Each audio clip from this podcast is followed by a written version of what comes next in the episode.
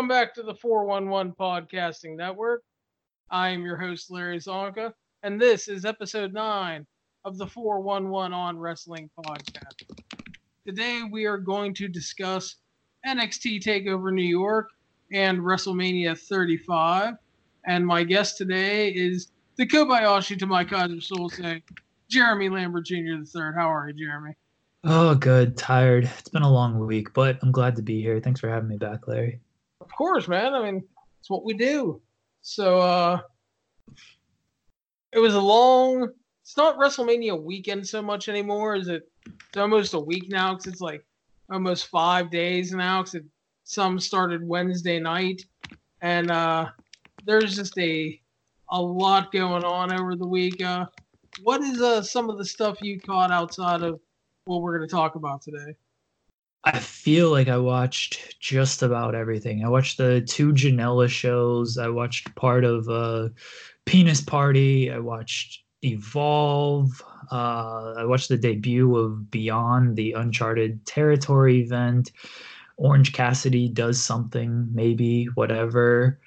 Uh, a lot of the GCW stuff, a lot of the stuff from the collective, um, the WWN, the Super Show, which was awesome and of course, you know NXT, G1, and and WrestleMania. So I watched a, a little bit of every and, and the friggin' what the Friday night black, uh, not the Black Label show, but whatever that weird show was where they did human sacrifices and whatnot, which was a complete train wreck in the best way possible. So yeah, I, I watched plenty of wrestling this past week.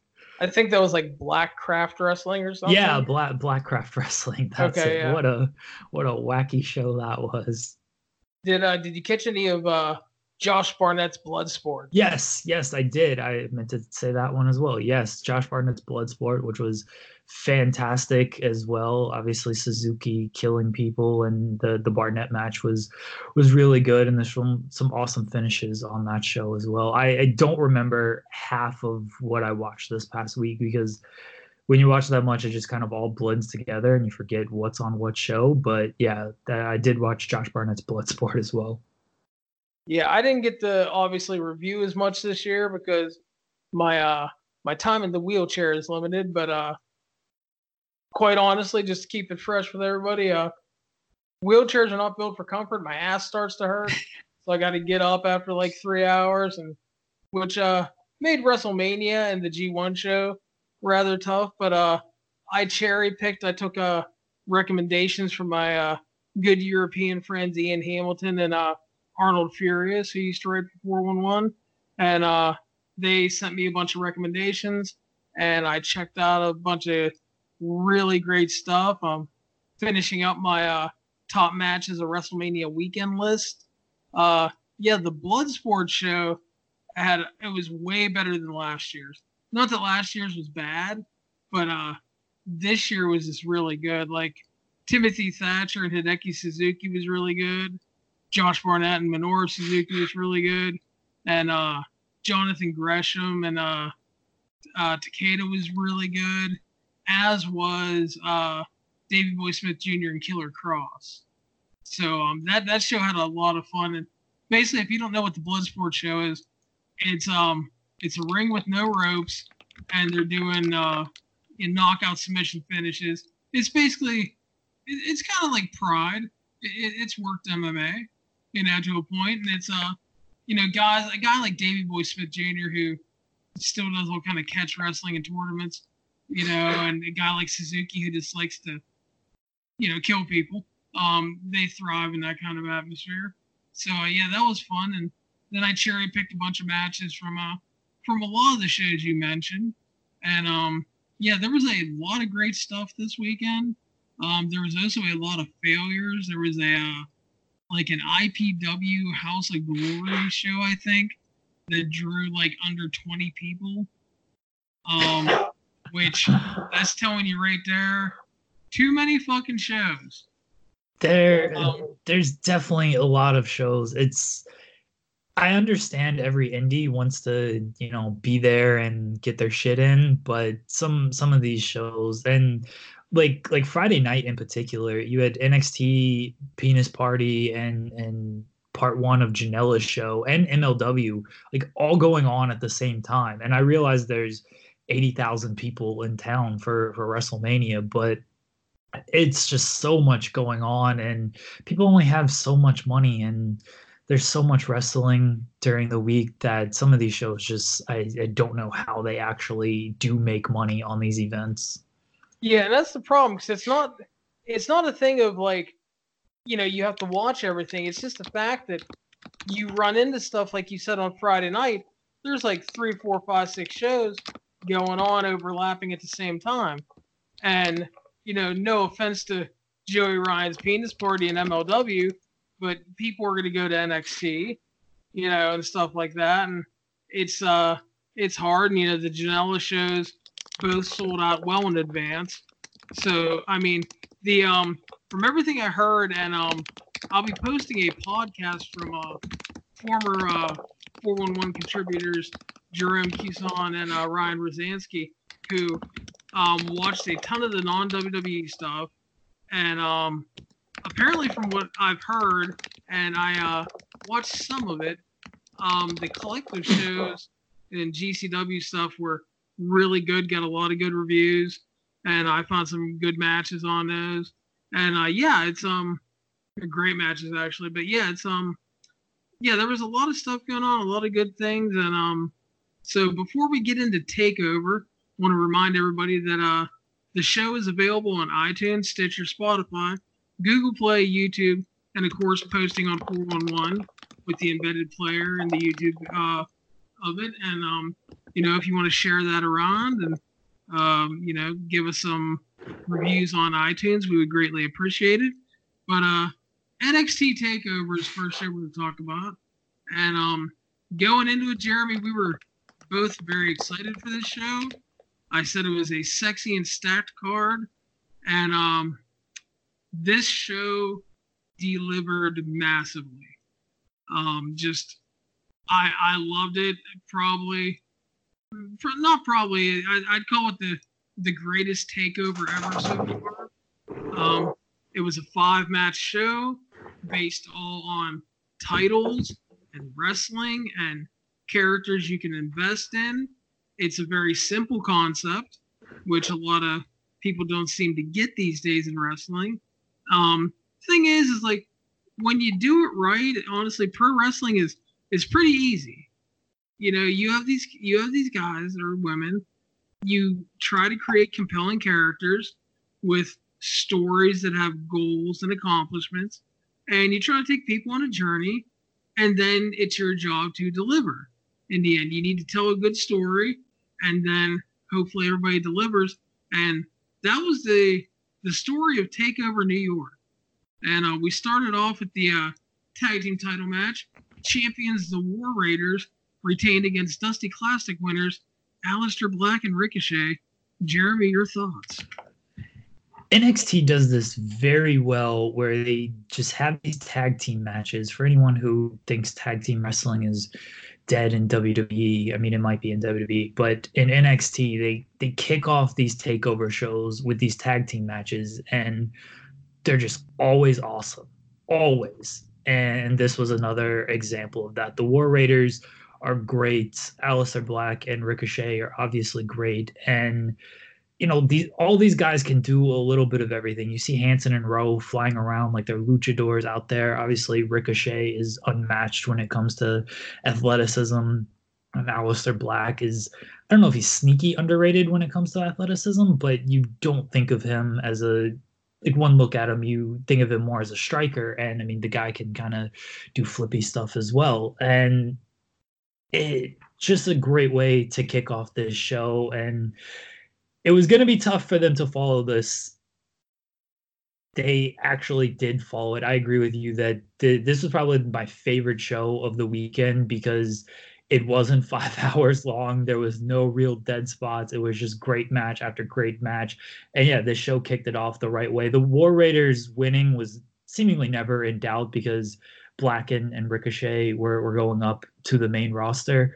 Um, but it was still, I mean, people still bought in. They got the nice send off at the end with the War Raiders bowing to them.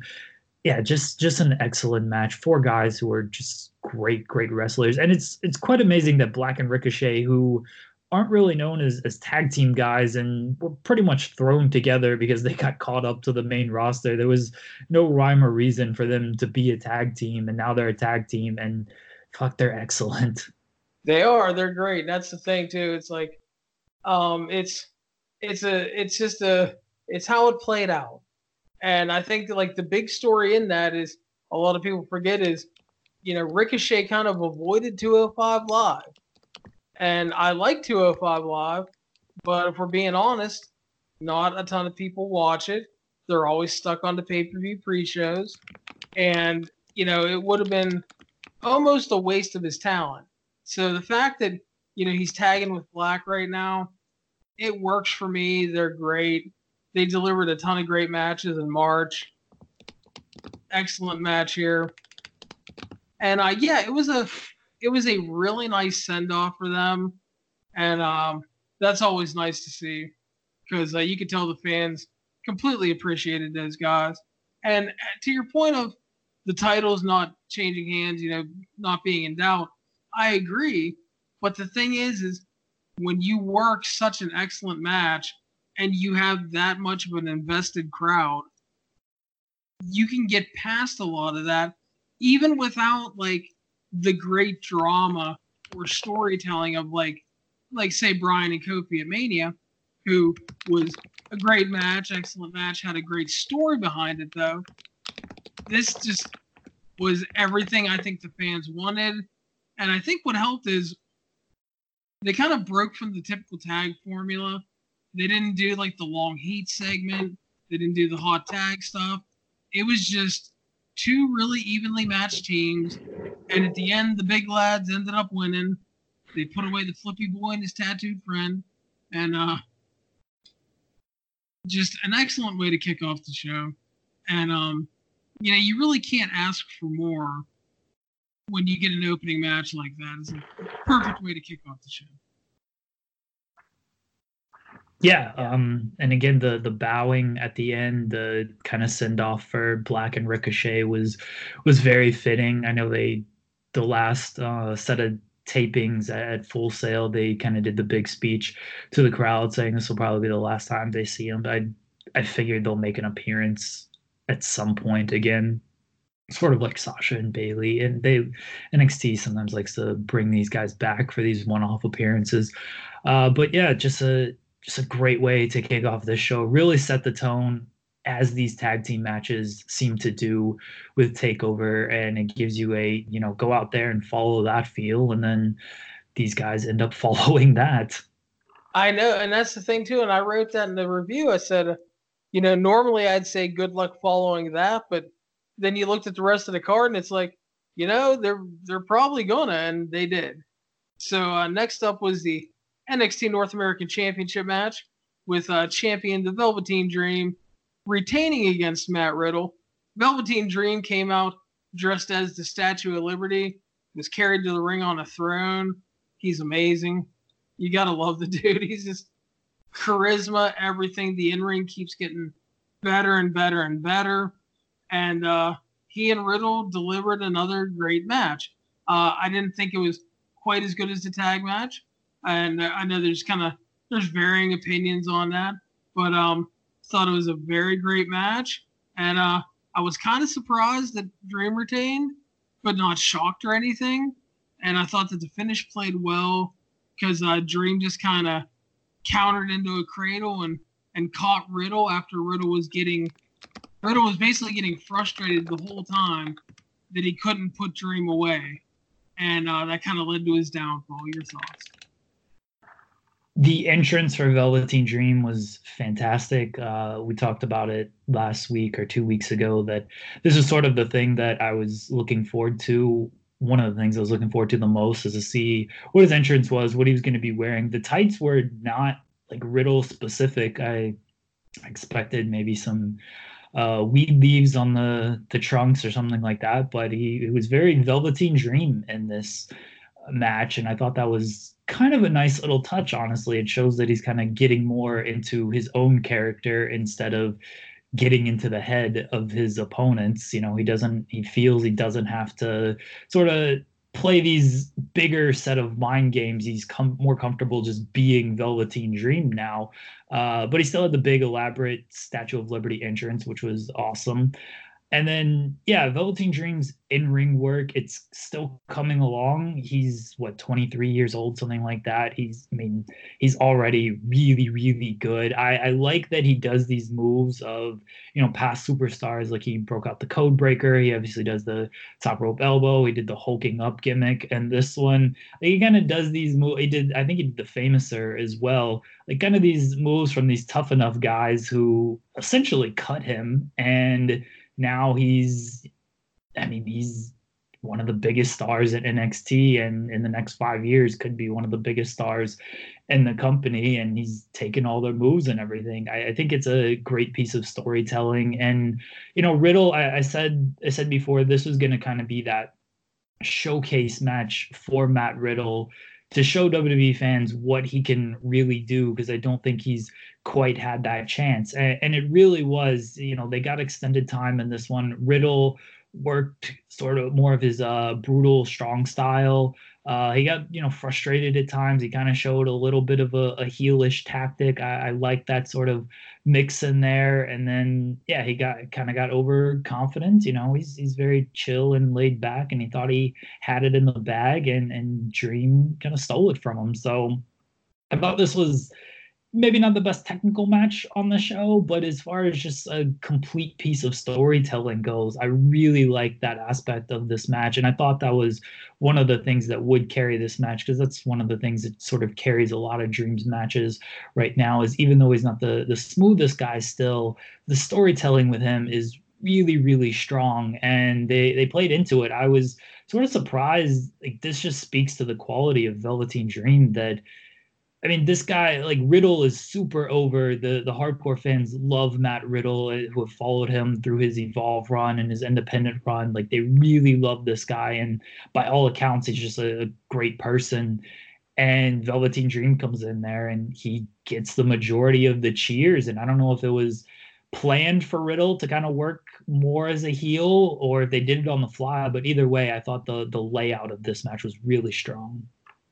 Yeah, and that's the thing too. It's just it's really I I like one of the reasons I like following and covering NXT is kind of the same thing as like why I really dig following the Young Lions in New Japan and when they do like the the Lions Gate events because you see like in, in New Japan like watching someone like Umino grow who just had a fucking banger with Tanahashi in the New Japan Cup and then but you see him coming in and you know kid looks good and everything and he gets those hope spots he gets those near falls and the tag matches and then you see him just grow and grow and grow and that's what i like about certain things with nxt is you see someone like dream who came in with limited experience and you're basically watching him grow from you know being built from the ground up and again we talked about this last time we talked just um it was best for him that he stayed in NXT because he's just getting better. And as you said, he has he has potential to be a, a major star, obviously if booked right on the main roster in the future. And just watching him grow and you know, he keeps delivering great matches and he obviously has the character work down and he just gets it. Yeah, I, I hope he stays in NXT for I mean, at least another year. I I don't I don't want him on the main roster right now. The main roster ju- just seems to be a, a death sentence for for some of these guys. And he's he's still so young. Just let him be down there. Let him kind of keep doing his thing on that brand. He'll get over on the main roster because he is such a star I, I just don't have any faith that they'll they'll use him correctly. Like they clearly don't have a plan when they call these guys up. I, I'm not saying no way Jose should be the biggest star in the company. Far from it. This guy should easily be an opening match heater that gets the crowd into it and, and gets everybody on their feet and having fun. And he's just like doing nothing every single time. And I, am not saying Dream is going to fall to that level, but it's just it's very obvious there's no plan for a lot of these guys. Well, you remember when we went to that uh the NXT show in uh, Concord that um No Way Jose got one of the biggest reactions on the show, and he was uh, he was on a show with uh Austin Aries and Itami and stuff and Balor, and it's just like he yeah, came Nakamura on. was on that show as well. Yeah, so it's like um I remember Christy fucking loved him because he Yeah. was just so much fun and energetic, and everybody just dug him, you know. Yeah, both of our wives were like, that was the person they reacted the most to. Uh, I mean, he just comes out there, and again, he he really is the life of the party, and like this is who that guy should be. Is just you bring him out early on in the show, he gets the crowd up and into it, and you go from there, and like there's there's just none of that on the main roster, and again, Dream is a much bigger star than than No Way Jose really ever was. But anybody who watches NXT and WWE can just see the disconnect between the two brands when they call these guys up and just don't have any real plan for them. I, I dread whoever gets called up tonight uh, on Raw and then tomorrow on SmackDown because I don't know. I, I'm not sure what they're gonna do with the guy who gets called up. Well, it's just like you look at the last call, it's like Lacey Evans is still walking around. Heavy Machinery isn't doing much. Lars hasn't debuted yet. Um, EC3 is like a fucking geek. And like, but then they bring up Black and Ricochet and they lucked into something with them and it's working. And yeah, I mean, hey, they didn't win on Raw last week. It was a count out thing. They lost the takeover, but they had an excellent match. And uh, they didn't win at WrestleMania. I was hoping they would. But they've been booked way better than any of the other guys. Yeah. Um as far as Dream and, and Riddle go, again, just another another great match. Dream retaining is is fine by me because hopefully that means he's going to stay around for a little while. Um and, and Matt Riddle, he's gonna be fine. Like he'll he'll continue to be over. That's the thing about NXT is guys are just always over, especially these these guys who have an established identity and who can work a match like Matt Riddle. So I'm not worried about either of these guys. And as far as the match goes, I thought it was great. I, I think I told you this was a match I was really looking forward to, and I thought they delivered for what they needed to deliver. Exactly. They got plenty of time, and it was uh, it was great. I loved it. And um, real quick, just to go back to No Way Jose before we go on, you know, if he's lucky, he'll because like you talked about like the opening match guy and everything. If he's lucky, he can you know work himself into like a like an R Truth type thing. Because I mean, R Truth is almost fifty years old, and dude is still in great shape, and he works hard. He proved this year that when you give him a chance, he can have great matches. And the other thing is, is like, yeah, he does a lot of the comedy shit. Vince loves that. But the thing is, he's such a great live event guy. You know, open up the show, get the crowd hot, and that you know, no way Jose can be that kind of guy. And there's nothing wrong with that. You're gonna make your money. You're gonna work a safer style. You're not gonna beat yourself up, and you know, so that's that's a good deal for him. But uh, Our The Truth next- is going to be around for another 30 years, so no way Jose is screwed in that spot. it looks like it though. It's like the the man does not age. It's creepy actually. But uh next up they showed in the crowd the latest NXT signee, which had been uh you know reported previously, but uh Kushida made his live debut uh in the crowd. He was the uh the big crowd guy this time around. And uh Kushida obviously a great addition to the brand. Yeah, we talked about who was gonna show up in the crowd, and we were both standing for uh, Stokely Hathaway because we love that guy. Uh, Kushida, we probably should have seen coming. His the report of him signing has been out there since January after he had his last match in New Japan, and they they actually announced the signing like just before Takeover, and then he was in the crowd. Got a got a really good reaction. I'm excited to see him in NXT. I'm glad he's in NXT hanging out there instead of going up to 205 live. And I mean, he's going to be great. Anybody who hasn't seen Kushida in, in New Japan, they're in for a treat. And he, I mean, really, NXT is just they can do no wrong. It seems like, and they keep bringing in these guys, and he's gonna work a really good style with these guys. Uh, that, like I'm really excited to see him against a guy like a Matt Riddle. Against I don't know if he's gonna face Gargano, if he's gonna get to that level, but somebody like Gargano, the Undisputed Era guys. There's just so many great matches for him in NXT. Yeah, and the good thing is too is like he's actually worked a lot with uh Kyle O'Reilly. I'd love to see a rematch with them. He's worked with Bobby Fish. He's worked with Strong, all in ROH slash New Japan. And uh, yeah, if you don't know anything about Kushida, he was basically their, he was basically the Tanahashi of the junior division. He was the guy that he had several reigns. He held the division together when, you know, there were injury issues and stuff. And just um, he's he's excellent. So he's a great signing. So we moved on to the NXT UK Championship. Champion Pete Dunne finally lost the title, as we talked about, to Walter in another excellent pro wrestling match.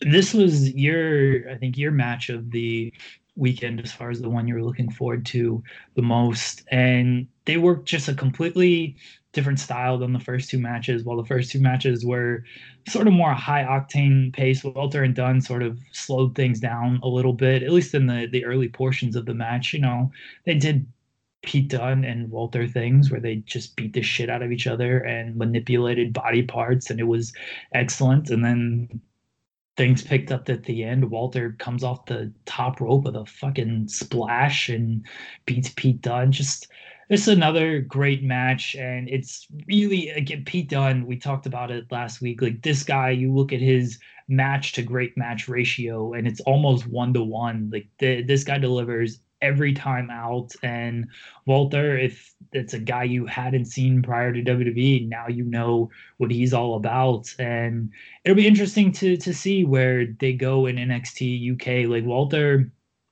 they haven't like built anybody up to to really challenge this guy. Like that's why Pete Dunne really like lacked challengers. I think he faced like uh, who at the takeover, Joe Coffey at the takeover special. Yeah, and it's like, all right, who is Joe Coffey? What is what has he really done? And you know, Walter comes in and obviously he's he's established. And it's like, okay, this guy could beat Pete Dunne, but now you're looking at that. Uh, NXT UK roster, and there's Devlin, and Walter and Devlin would be awesome. Their their feud in OTT is awesome, and like that seems like a ready-made feud. I, other than that, like they've got to get this guy some challengers, or they just got to have him kill fools because that's what Walter should be doing anyway. Yeah, definitely. I, I would have him just destroy some people for a bit. Um, you can uh, you can obviously do the Pete Dunne rematch because I mean, yeah, he lost, but you know, near 700 days as champion. I have no problem with a immediate rematch there. Um, you could also heat up Tyler Bate as a single.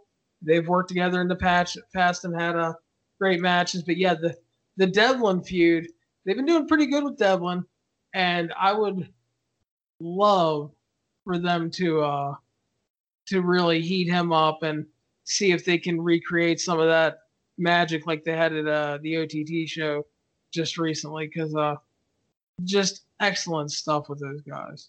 So uh, yeah, the uh, the Big Daddy is the new champion, and uh, yeah, you know, uh, be careful what you wish for because Pete Dunne wanted uh he wanted Walter and he got him.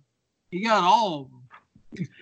yeah, a rematch would certainly be the way to go. I feel like uh, you could even do they got to have another NXT UK takeover at some point and like this is the match you you obviously you can easily headline with. Um so so that would seem to be the direction. I know they're doing the international superstar shakeup next week I believe and so it's it does seem like Pete Dunne can can move on to to something else at that point while still uh popping up in in NXT UK at least until the next takeover special.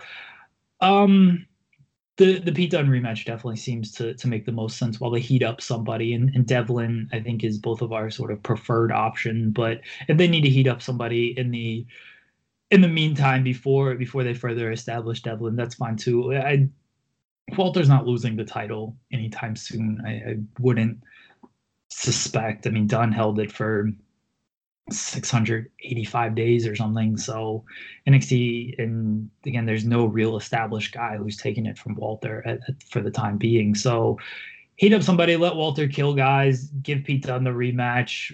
Walter's title reign should be awesome. Pete Dunne's title reign was really good. I think sort of underrated because people just I don't know how many people are watching NXT UK, but like we talked about, this guy just has a great match every time out. And you go back and just watch his NXT UK title defenses, and there weren't too many of them, but you watch all of them, and it's like all these matches are you know four stars at the very worst. And then even some of his lesser matches were, were good as well. So great great title run for pete dunne. I know triple h said on the uh, nxt media call like the the future is bright for this guy, even though he lost the title. He's 25 years old. He's already really good. I, I like his bruiserweight character. I actually wish they would just do more kind of with that character. I don't want this guy on 205 Live. You put this guy on 205 Live and just have him kill some of these flip guys. It would be awesome. Uh, nobody would see it, but it would at least be awesome. Um, but but Pete Dunne's gonna be gonna be fine. Although I may have just given him a death wish on 205 Live. yeah, yeah. Pete is really really good, and that's you know that's another guy. You look at guys like him and Tyler Bate and Velveteen Dream in their early 20s, and there's so much that they get, and they're so they deliver, and they're just they're just gonna get better is the scary thing. So it'll be interesting to see what happens with uh with Pete. And he brought up the superstar shakeup, and uh you know I think there's a chance that uh Buddy Murphy could move away from 205 Live because uh, he's been excellent there, and they did the title change of Mania, which we'll talk about later. So yeah, it's going to be interesting to see who they shuffle around and the where and how it all uh, shakes out. But our next title match was the uh, NXT Women's Championship Fatal Four Way. Champion Shayna Baszler versus Bianca Belair versus Kairi Sane versus Io Shirai. Your thoughts? A good. It felt like a sprint. I don't know actually how long it was, but everyone got their got their spots in. I was not too surprised that Shayna Baszler won. We we talked about it previously that any of these women could win and it would feel like the right move because they're they're all great and they all have different threads and stories where where they can go. I like Shayna Baszler as the champion. Um, I know some people want her to get called up, especially if Ronda is going to to take time off now, and and Baszler would seem like a you know perfect replacement in in that aspect. But I, I like Shayna Bay, and this would have been the the time to take the title off of her because you could have her lose the title without beating her. But I like her just kind of running through this division. They're they're clearly still trying to protect Io and Kairi, but not having them take the loss. And you know Bianca passed out instead of tapped out, I believe. So there. I like the NXT women's division. Just a lot of really good wrestlers. I feel like they're trying to build up Candice LeRae a little bit, which is the right move. Candice LeRae sort of taking the title from Baszler would seem to be a natural story almost. I mean, LeRae is, I don't want to be upsetting to her and call her a female Gargano, but she has that sort of same underdog vibe and they're obviously married and they're, you know, they're the, the story is there for LeRae to sort of play that female Gargano character, but in her own right. And, and Baszler is just sort of this this bully type character, and she's she's picked on LeRae before, so I, I, would think that would be the direction they're going. I worry that Kairi and Io are now gonna get called up and be put in the women's tag team division, which would be fine. But again, any NXT call up, I just worry about on the main roster. But it, Kairi would seem to have to be called up prior to next year's WrestleMania because they're doing a, a pirate theme, and if Kairi Sane's not on that show and in a big match, it would just feel like a missed opportunity. Yeah, you know, you bring up her and uh, Candice and uh, possible call-ups. Uh, according to Big Dave Meltzer on uh, the uh, Wrestling Observer Radio show this morning, apparently Kairi Sane and Candice LeRae are uh, two women they've talked about calling up, which is why they were in the Women's Battle Royal last night. So uh, they could be kind of next on the thing. And the the good thing is, is like there are a lot of other women too behind like these four we just talked about that are ready to step up. You know, there there's a lot of women on that roster. You have Mia Yim waiting right there. Uh, they haven't, you know, there's a lot to do with Io still. Um, that you know, because I mean, she's been in the mix and you know she's been a lot of fun, but there's a lot to do with her, just as her. Um, her team with Kairi Sane is so much fun, and that's why like I really hated when uh Bayley and Sasha lost to Mania because I wanted to see them versus the Sky Pirates. I was like, that's like a that looks like a fucking killer match on paper, and uh, but we got the Iconics. But anyway, yeah, Shayna retains. Uh, I thought it was great. It went uh, a little over 15, and uh, yeah, I thought it was basically a really great all-action sprint match. Everybody got some time to shine. Uh, I really liked the uh, the drama and the conflicted emotions between uh, Kairi and Io when they had to fight or break up a pin or something. Um, I like that they, you know, they were willing to break things up and fight a little bit, but it wasn't like, oh my God, we're heel turning one. You know, so I think that worked really well. Nice yeah, it's, it's it's every it's every woman for themselves, and you know the title's on the line so even though they're friends they they should be breaking up these pins and and trying to win the title so i i thought that was you know very well done i didn't get the impression that oh these women now hate each other and they're gonna turn heel like it was really just it's a competitive match for a title and they both want to win so okay even though their friend is you know got the pinfall like who cares about that? Like they want the pinfall. So I I thought those teases were were well done, and I didn't put any more stock into it than they they just both want to win. There's no I don't I can't see either of them actually turning at least not right now and being like Grr, you cost me the title. Yeah. Um. I, so again, uh, you know, I, I think everyone that I've seen like reading reviews, uh, everyone agrees technically the weakest match on the show but still, depending on who you read, very good to great. And um, so yeah, it's again the card just keeps rolling around uh, along, delivering really great stuff, and that led to our main event, which was for the vacant NXT Championship, best two out of three falls match, Jonathan Gargano or Johnny Wrestling versus Adam Cole, baby. Your thoughts, Jeremy? It's I was honestly surprised that Adam Cole was just as over as he was in this match. Like no no offense to Adam Cole who I whose NXT run has been really really really strong. I don't know if I use enough reallys there, but it's been so good and but like he was going up against Gargano the the story was built for Gargano to win. Like they're in Brooklyn, and I thought just Gargano was just gonna have, you know, just the entire like 100% crowd support on his side, and it was more split. And Adam Cole was just so over from the start of this match, and by the end of it, you know, everyone w- was coming around on Gargano. But I was just surprised that just the crowd really loves Adam Cole. And I'm not saying he he should have won this match, but like we talked about, if Adam Cole had won, there was an obvious story there and holy shit was this guy over when I didn't expect him to have that much support going up against Gargano.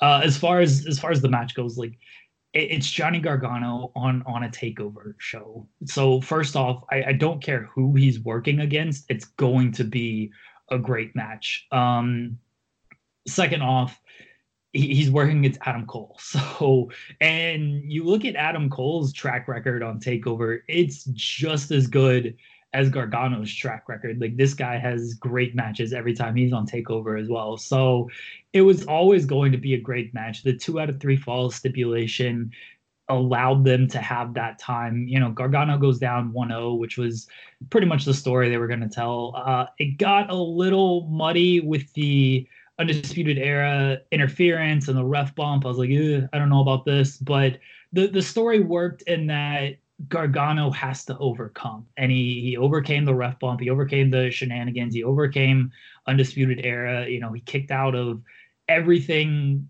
Cole and Undisputed Era threw at him, and then he he got the victory. So the story really worked. The action was obviously great. It, it, again, it's Gargano and Cole on a takeover uh, main event. And yeah, Gargano winning.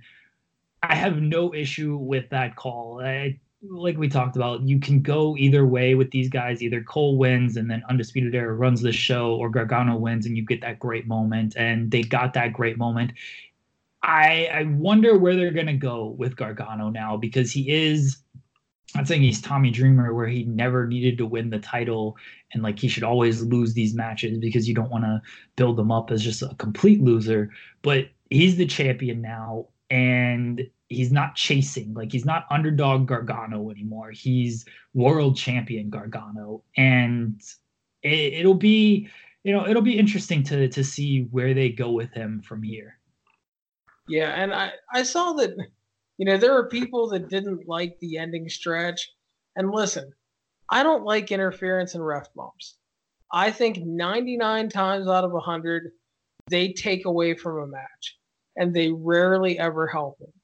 But as you mentioned, in terms of the story, which was Gargano overcoming finally, finally getting the monkey off his back, finally winning the big match, finally winning the championship, it works in that context. You can't do it all the time.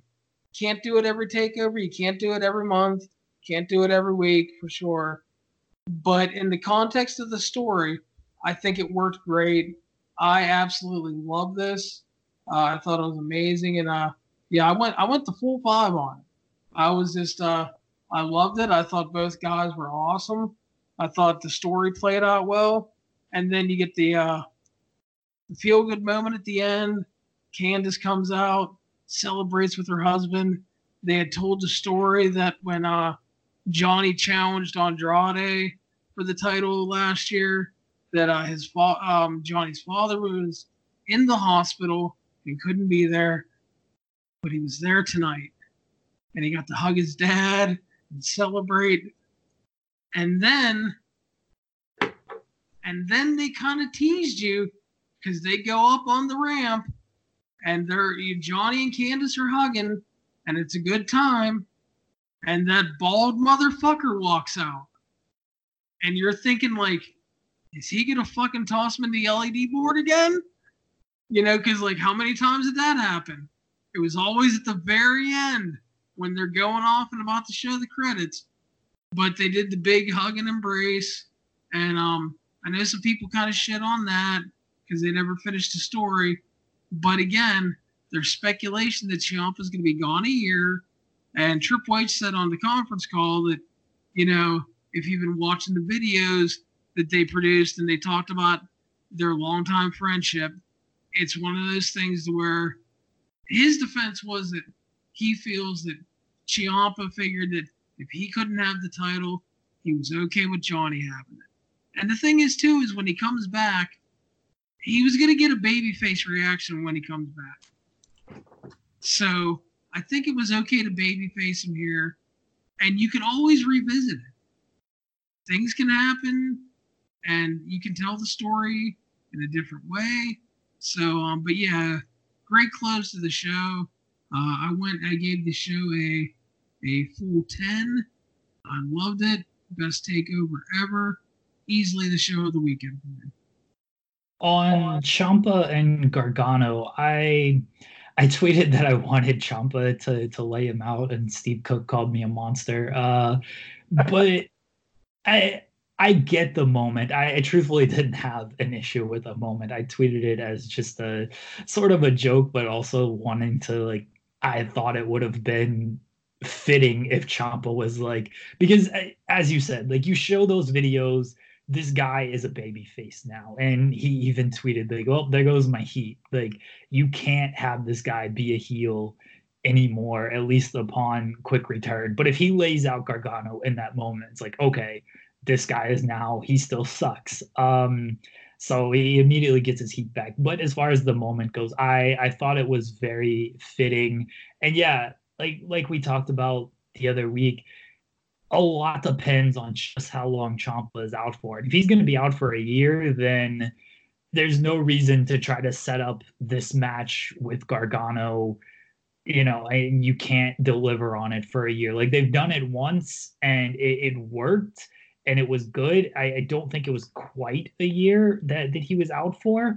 Um, but you know, they, they've done it once and I just don't know how long you can wait to kind of do that again. And if Gargano can even be in NXT for, for a full year, uh, after he'd already kind of been called up and everything. And now if Candice is going to get called up, like usually WWE likes to keep the the the pairings together there because they they care about families even though they don't give them health care. Um, but I, I did like I did like that Ciampa was there to celebrate. If you if you've watched those videos, you know that it's wrestling folks they they don't like each other on screen they're still best friends off screen and they probably go on double dates and all this stuff all the time so Ciampa being there was, was a cool moment to close the show he even tweeted afterwards he kind of planted some seeds like you know one of us is the the true champion and you can take that as you know, is he giving props to Gargano? Is he saying like, yeah, he never beat me, I'm still the champion? So Ciampa is really, I mean, he's the he's the greatest sports entertainer of all time. He's really good at this stuff, and he's he's gonna be fine even while he's injured, doing these these little things on social media that hopefully they they kind of pick up on and they they build on. So I I hope Ciampa is back sooner rather than later. Obviously, get your neck right. Don't don't rush it back, but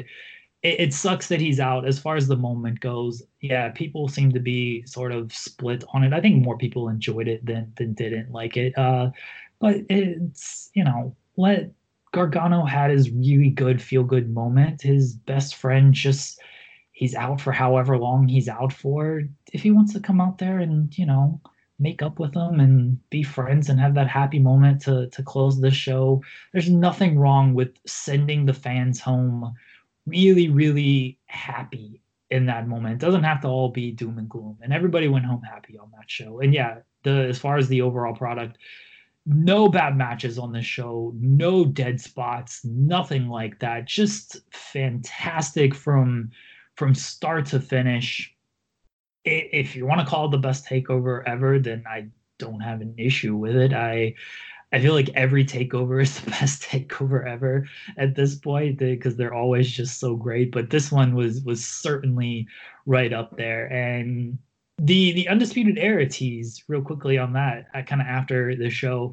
I don't know if they're gonna break up. I I almost feel like they can right now because as I said, Adam Cole is so over right now that if you want to jump him out of undisputed era, like this guy is going to be fine. Like he he might turn into the biggest baby face in the company, and you know you get extra heat on on undisputed era. I don't know if they have a leader at that point, but they're just three guys who can still run the show and three great professional wrestlers. So a lot of directions to go in coming out of this show, which is always the great things about Takeover is you, you kind of end things, but you also have teases of starting some new things as well. And you can sort of see where things could be going and see little threads of where they, they could be going with stuff. And NXT is just so perfect. I, Papa Paul does an amazing job with it. Yeah, I'm really interested to see where they go with the next set of tapings because, you know, you have, as you said, you have Undisputed Era Gargano's champion, War Raiders, Dream. it'll be interesting to see where they all go. And then again, you have guys right underneath, you know, especially with Black and Ricochet gone. You have a Keith Lee, a Donovan uh, Dijakovic, and you have other guys that are ready to step up and are quality guys. So it'll be interesting to see how things kind of change, who moves up, who gets the opportunity, and uh, what feeds we go into.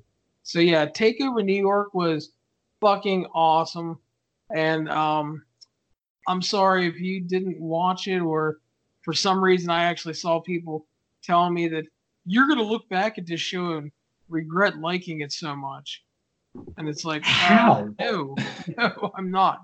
Um, you know, people said that years ago when uh, guys like me and JD Dunn and uh, Scott Keith and others, and you know, loved Canadian Stampede, and just you know made like wrote love letters to that show. And um, but no, I still love that show too. But um, yeah, NXT New York was awesome. And now we will talk about the other big WWE show of the weekend, the uh, the granddaddy of them all, the show that brought eight million shows to the New York area, and it's uh 10:49 a.m. on the 8th as we record this, and WrestleMania just ended. So, um, yeah, literally just like 30 minutes ago, we were actually started this podcast, and WrestleMania was still on. And um, it was a long show, kids. It started at 5 p.m. Eastern time, ended at almost 12:30, seven and a half hours. Now, even if I had thought the wrestling was really, really, really great, I don't think pro wrestling shows need to go seven and a half hours. I really don't. And it's not just because my ass was killing me because of the wheelchair. It's the fact that, you know, there, there's times when like I'm, you know, doing a Wrestle Kingdom and it's it's getting near six hours or something, and uh, you know, shows I I don't need them to be that long. I mean, I may enjoy the shit out of it, but I mean, yeah, I, I, I don't need seven and a half hours. Um, and the other thing is too is I'm a big believer that you know I thought the G1 show was a little too long too over the weekend, but I mean you know there was, a, and then we'll talk about that in the next episode. But um, it's just that I don't believe everybody has to be on the card. And no, I'm I, I'm with you. Um, yeah, seven and a half hours, way, way too long. I, I said this about Wrestle Kingdom, maybe not this year, but but it last year for sure. Like Wrestle Kingdom is great. Like Wrestle Kingdom 12 was fantastic, start to finish. It, it was still like a six hour show or something, and it's so much wrestling and just so much like by the end of it you're just really burnt out no matter how good all of these matches are i mean six hours seven and a half hours that's i'm terrible at math but that's one fourth of a day like it's literally a, a whole quarter of a day that you're spending watching one wrestling show. That's that's a lot of time to dedicate to just one wrestling show. And if if you watch all these shows during WrestleMania week, this is you know this is the capper of them all and you've really spent like 48 hours maybe even more just watching wrestling in, in the the past you know three four days um it, it's a lot of wrestling to watch. 48 might be a little high. I told you I'm terrible at math, but it's a lot of wrestling to watch. And yeah, seven and a half hours for one show. It, it's a lot. And I'm with you on getting everybody on the card. I, I watched um the my, my wife watched the main event with me last night and you know it doesn't start until quarter to 12 or something maybe even a little after midnight it actually started like 1201 i think yeah and, and she's like you know, she comes upstairs. She wants to go to bed at like ten thirty, and she says, "Oh, I, I want to watch the main event with you." She watched the Kofi match with me as well. And she's like, "I want to watch the main event with you." She's like, "How many matches are left?" And, and this is uh, in the middle of Triple H and Batista. I'm like, "Well, there's this match, and then there's the Kurt Angle match, and the Finn Balor match, and then it's the main event." And she's like, what like it's 10:30 what do you mean there are still three matches four matches in, including this one uh uh, and the main event. And i'm like yeah it's a long show. And she's just like it's really dumb that they have to get like everybody on this show. It, it means more if not everybody is on this show because then you you get more time and it, it just means more. Like it doesn't feel as watered down. I'm like yeah i agree with it. and keep in mind this is a very casual wrestling fan who stopped watching. Like she used to watch it with me all the time, but she stopped watching because shows were just way too long and there was just too many guys doing too many things. And yeah and like that like that's just her her thoughts on this. And i, I feel like it's a, a valid opinion that you don't need to get everybody on these shows and you don't need seven and a half hour shows. Either cut it down or and I think this will be the direction they go. Make this show two days. Like they they can do it, and not only can they do it and do it successfully, it cuts into these indie shows as well. And you know they want to put a stop to that stuff. If you do a two day WrestleMania at four hours, four and a half hours a piece, like you're really cutting into these indie shows. I imagine if you can do you know takeovers on Fridays, WrestleMania Night One on Saturday, WrestleMania Night Two on Sunday. I, I know ROH and New Japan got the Garden for Saturday. It would have been much tougher to secure that venue or even have the thought of, hey, let's run a show on this Saturday if you're going up against essentially night one of WrestleMania. So I feel like this is where they're going to end up going within the next three or four years. I think it'll be interesting because I keep seeing people say, well, it's going to cost them too much money to do it. Well, first of all, they have a billion dollar TV deal now. They just made 17 million on this show. Like exactly. they're not worried about money. But the, but the other thing is you have cities bidding for Mania now. They give WWE tax breaks, they give them venue deals, now listen, if you're Tampa or you're New York or you're you're you're a place that has held WrestleMania in the past ten years, say, you know the the the, uh, the Jerry Dome in Dallas, whatever, and you made a buttload of money, and your local economy made like 150 million dollars for that week because of all the stuff in town, you're going to be considering it if they come to you with a two day Mania proposal because you could do Hall of Fame Thursday, Takeover Friday, Mania Saturday, Sunday. I think the key is going to be how New Japan does. Now I know people are going to go, "Oh, WWE doesn't care about New Japan," but the thing is, New Japan is running two dates at the Tokyo Dome in January this year coming up.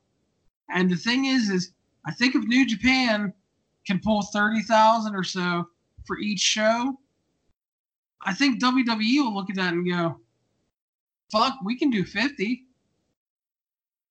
You yeah, know, yeah. I mean, the, I, I think that they, yeah. the the WrestleMania brand is so strong that all right, the these stadiums, it's tough to run back to back stadium shows like this. You know, entertainers do it all the time. I, am not saying WrestleMania is as big as let's say Taylor Swift, but you know Taylor Swift runs back to back stadium shows in like Nashville, all and that's her hometown, like all the time, and she sells out both shows. Like these top entertainers do it every single tour like any entertainer that runs a stadium tour typically runs back to back nights in these big stadiums because they a lot of people want to see these shows and, and, it's wrestlemania like it comes around once a year. Uh, i i truthfully don't think they would have a problem selling out both shows. Maybe they have to lower the ticket prices for both shows so but you're still you can split the difference honestly. Like instead of charging this, this is a very low estimate but instead of charging $60 for a, a ticket to to one wrestlemania show maybe you charge like 40 for for both nights uh you know 40 for each night so 80 total. So okay fans are paying an extra $20 and again this is a low estimate. Please don't yell at me like uh, i wish i could get a wrestlemania ticket for $60 um but you know you can do that and, and fans are going to pay it. Like fans are going to pay it. Like look how many of these fans travel all across the world to go to WrestleMania. They're they're gonna shell out an extra 20 bucks if they can go and see both of these shows. You can do packages of like, hey, you can go to both nights and you you pay this. Well, that's price. the thing is I was gonna mention they they already do the big VIP packages to where you get Takeover, Hall of Fame, Mania, Raw, and SmackDown tickets, and like this like big. It's like yeah, depending on the seat you get, you know, like two thousand dollars or whatever, and you go to all the shows. So yeah, I mean exactly. You you know you you alter the price a little bit, they'll still make a fuckload of money. And like you look at this card we're about to talk about, there's like 16 matches on. And like you said, you break it up, two eight match cards, and you do four hours a show, and you're done. Because the thing is, is you have 205 Live, you have the two Battle Royals, you have two fucking tag titles for the men, you have the IC and US title. You just split them and move them. One on, you know, one mid card title on one show, one on another. One men's tag on one show, one on another. Maybe, you know, the other show has the women's battle royal and the women's tag, and then the other show has the women's singles match or whatever. But I mean, they have look at the roster, and just look at guys that aren't being used, and look at all the NXT people. You could easily do it. Now I don't know if they're going to, but again, I think that if New Japan is successful at it, I think that they will look at that and go, "We're fucking WWE. We can do that." I completely completely agree. Um, you can you can split it up into a Raw, WrestleMania, SmackDown, WrestleMania. You know, whatever. Maybe it'll give them more incentive to. Hey, we need these bigger matches on SmackDown as well. Uh, I, I don't think it would be an issue. I, again, I I, w- whether New Japan is successful at it or not, if New if New Japan is successful at it, it, it certainly it gives them more reason to to explore the option. I, I really think it more comes down to WWE will be successful at it because it, it's WrestleMania, it's WrestleMania weekend, and, and then it comes down to you you you ruin the indies like you really cut into the indies for for both of those nights and and then again you throw on takeover friday night the wwe owns that weekend even more like those those those companies are only there because of WWE in the first place. But now they they oh, like what what is Joey Janela's spring break doing on? I guess you, you do it Friday after Takeover, but like you're you're not holding that show like Saturday night after Mania probably, and obviously not doing Sunday. You know they want to cut into the indies. Like there's already the reports out there that they want to prevent so many indies from from running in Tampa and you know a lot of the companies have already secured venues and stuff you know they don't like all these companies running during this weekend and basically piggybacking off of them you add another wrestlemania show i i truly think that when it comes down to vision to decisions like this what's the pettiest move wwe can make and this is they can just do this out of complete pettiness and if they can do something out of pettiness, chances are they're going to do it. Yeah, and I think um, combined, we kind of made the point too, where I talked about, you know, just the overall economic impact, and your point being that, and it's the truth, because honestly, listen, you know, we're not doing Rock and Austin anymore. It's not the main event that really draws anymore. It's the established WrestleMania brand, which because people always go, why don't they run arenas anymore? Because they're legit selling sixty to seventy thousand tickets in a fucking stadium every year, and like you said, making almost seventeen million dollars. Yeah, WrestleMania. I mean, tickets go out. Tickets sell out like just when they're announced on sale. Nothing is announced for the card. Like they tickets go on sale in, in like November, maybe a little bit earlier, and like nothing is announced at all for the card. You you barely have an inkling of where they're going to go nowadays. Like at least in previous years by Survivor Series, you could say like, oh, they're building this towards WrestleMania. Like if you look back on the Survivor Series card this year, you couldn't really say, yeah, this seems like a WrestleMania match. Like nobody had Kofi Kingston and Daniel Bryan as the WWE title match. uh, for WrestleMania at Survivor Series. Like, okay, the the Becky Lynch, Charlotte Flair, Ronda Rousey feud looked like it was going in that direction, but as always reported, plans change, and but tickets still sell out almost instantly because it's the brand at this point. It's it's the WrestleMania name. People want to go to this event. They can run two shows. It'll be fine.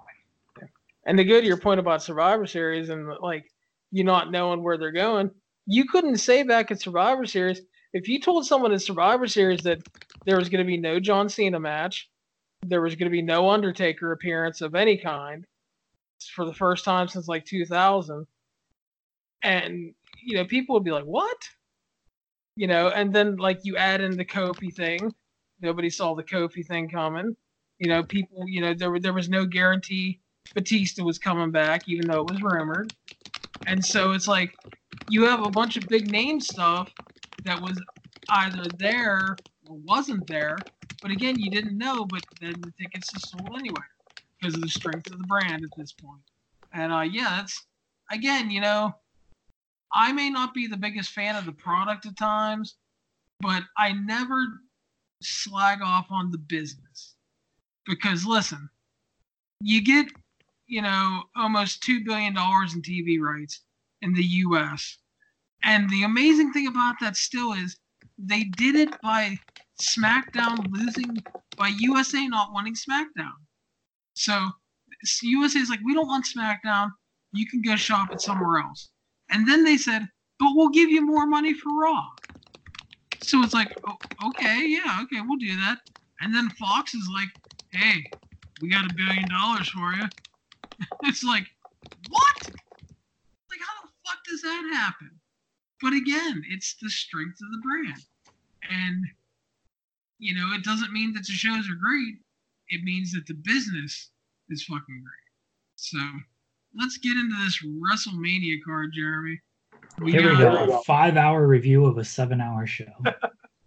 started off the kickoff show. We had four kickoff show matches. We started with the Cruiserweight Championship match. Tony Nese defeating champion Buddy Murphy in about 11 minutes. Your thoughts? I think we're two of the only people who watch 205 Live. Um, I I enjoyed Buddy Murphy's title reign. I thought he did a lot for the title, um, especially after Cedric Alexander's good run.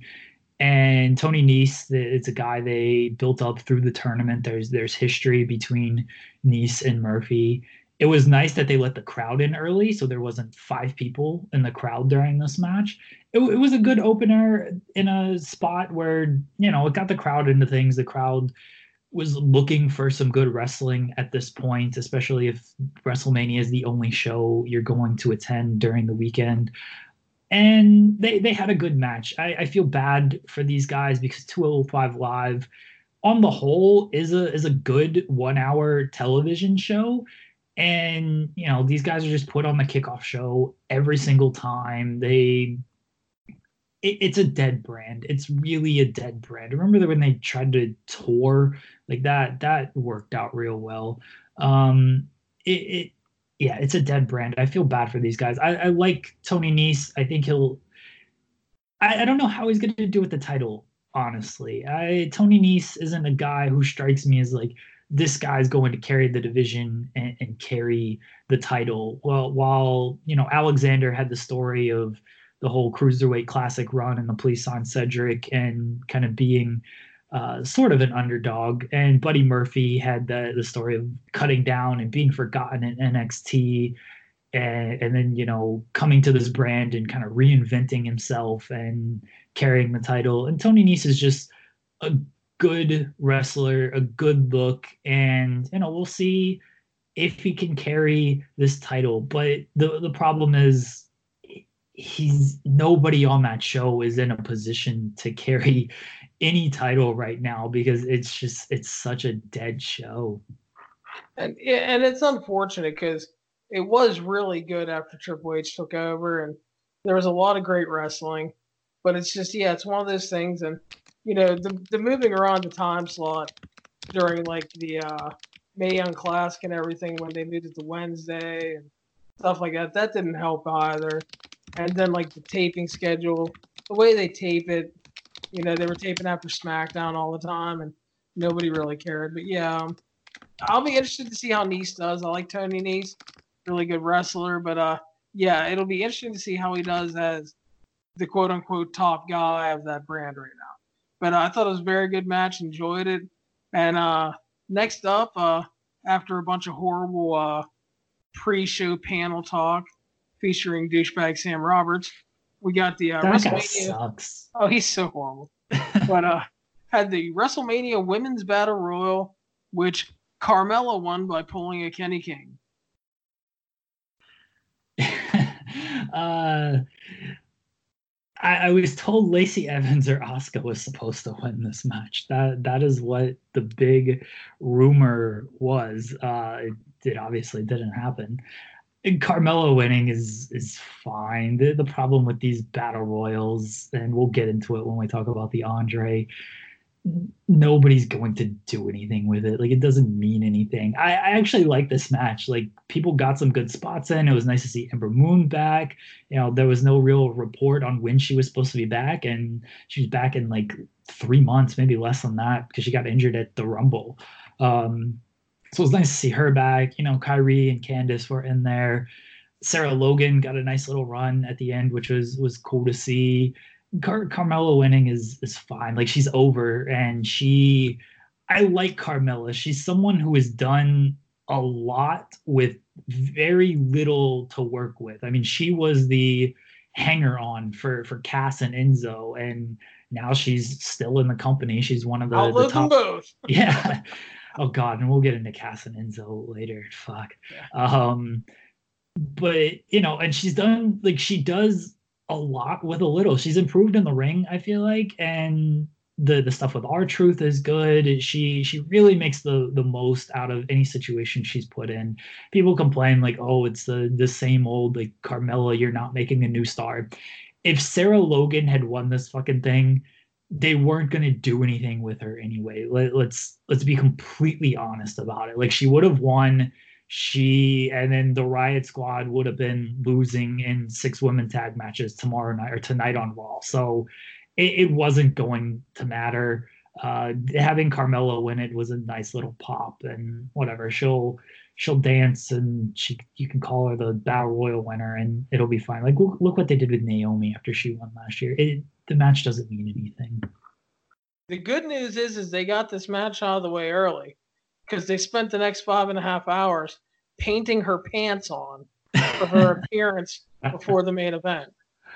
And Uh, Carmella is an attractive woman. I will I will say that. Uh, she's uh, she made a comment uh, months ago. I went to a SmackDown Live event, and it's striking just how beautiful she is in person. And she's like, "I look better in person." I was like, I wholeheartedly agree with that. yeah. Um, sister can wear a pair of pants. Let me tell you. Um, and I mean that with the utmost respect. Gorgeous woman, but yeah. Um, you know, good for her. And like like you said, she's over. Fans love her and R-Truth. And you know, I mean, hopefully they'll do something with it. Uh, I'm not going to hold my breath because, as we said, the track record with the battle royal winners isn't good. I don't have a big problem with her winning. Uh, I think it would have been nice for Asuka to win after you know they had to give the title to Charlotte and everything. But again, it's it's not a big deal. It's fine. So you know, good for her. And so she uh, she's the big winner. Next up was the Raw Tag Team Title match. Curt Hawkins' losing streak is finally over as the Edge Edgehead slash Major Brothers reunite and defeat the Revival in 13 and a half minutes. The hometown boys make good. And, uh, I mean, they may lose them on Raw tonight, but damn it, they won at WrestleMania.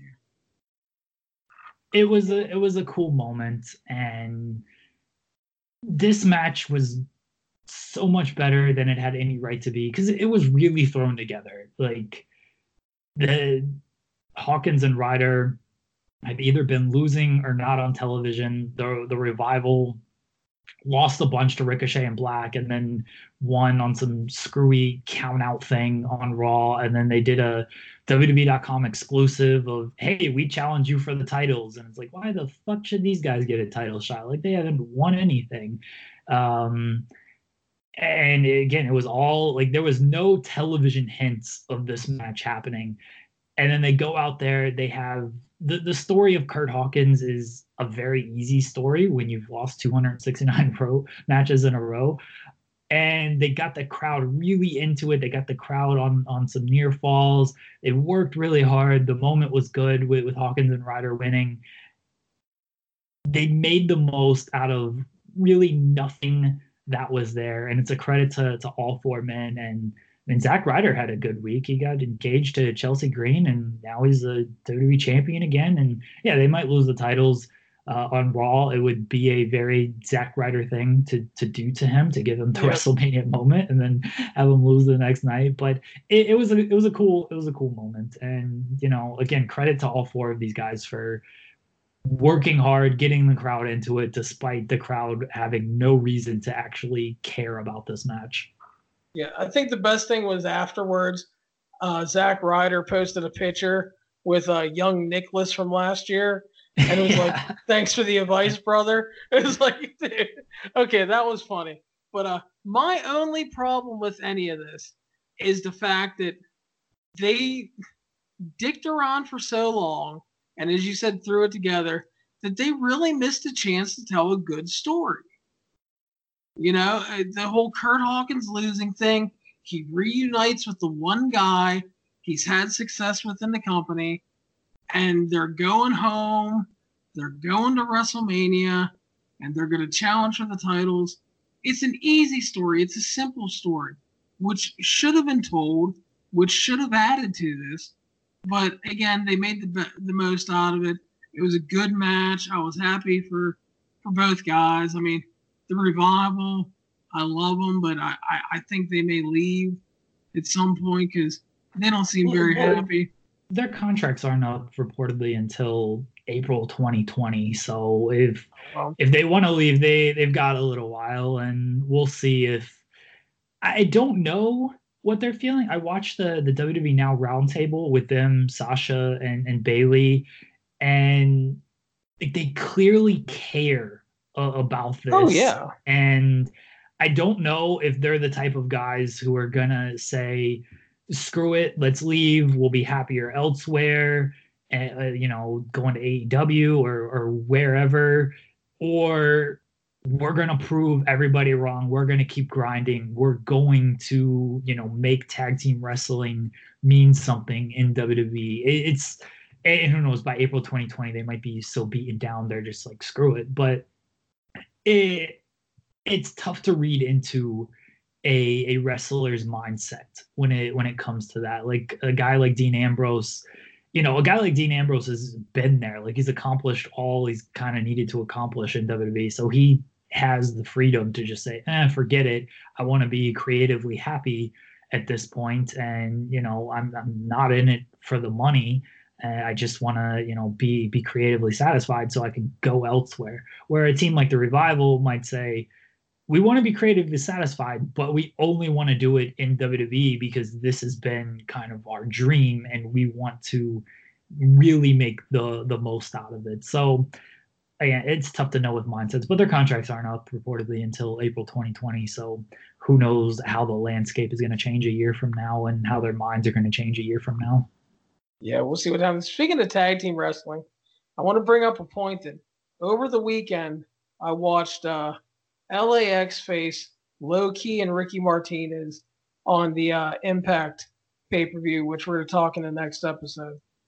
But and that match was like pretty good. It wasn't anything special. And then I watched LAX versus the Rock and Roll Express. and LAX had a better match with the Rock and Roll Express in the year of our Lord 2019, featuring Ricky Morton doing suicide dives and a fucking Canadian destroyer.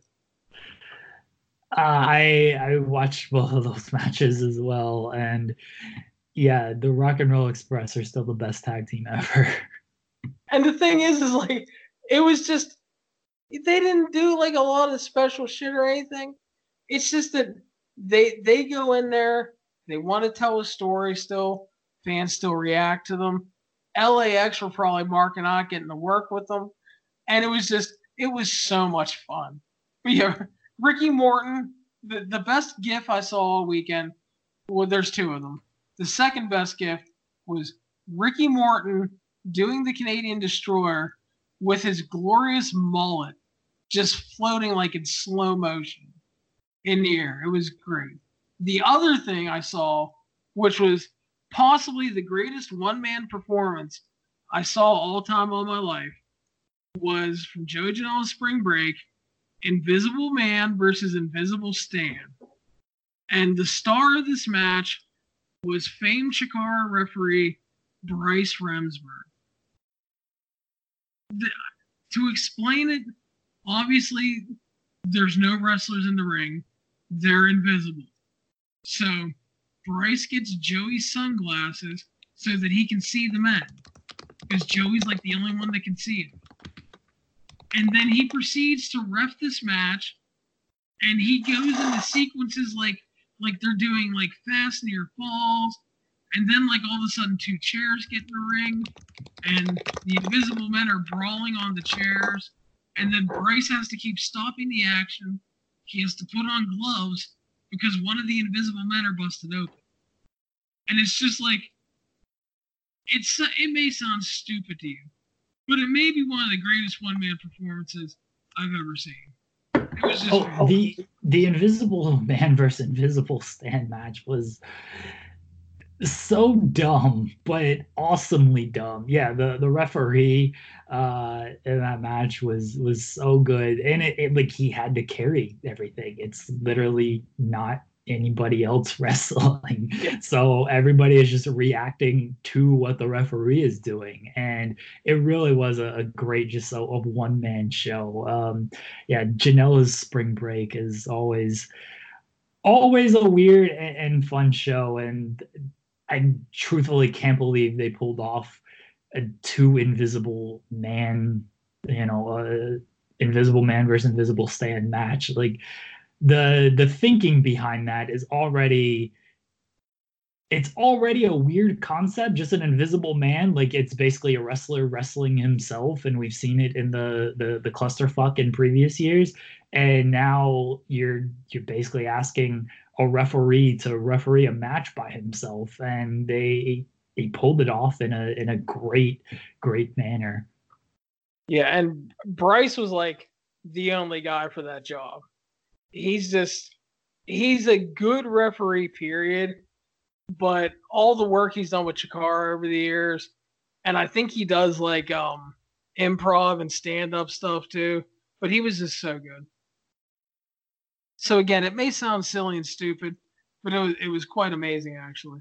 So back to Mania real quick. Uh, Andre the Giant Memorial Geek Battle Royal. Braun Strowman won, last eliminating the uh, shitheads from SNL, which they ended up getting pretty much no publicity from. Yeah, we we talked about it last time, and I, I said you've got to get Braun on Saturday Night Live the the night before WrestleMania. Like they they had a show. If Braun doesn't come in there and do something, you know, destroy the set, yeah, just show up and Jost and Che run away, like what is the point of all this? Not only did they not get Braun on the show, like they didn't even get a mention. Like Jost and Che, they're they're the they're the weekend update host. Like that's the new segment of Saturday Night Live. So they're talking about the news in the world. It's not news that they're going to be on WrestleMania 35 and everyone knew this was going to be on the USA portion of the the kickoff show you can't have them say, hey, by the way, 6 p.m. tomorrow night, USA Network, Colin Jost, Michael Che, we're gonna be in this battle royal and we're gonna beat up Braun Strowman. We're gonna, you know, be wrestling champions or whatever. Like tune in. That's it. A, a 30 second read on it, just something. And they got e- even nothing. worse, even worse than that for anybody internationally listening, so you fully understand. Saturday Night Live airs on NBC network yeah. television.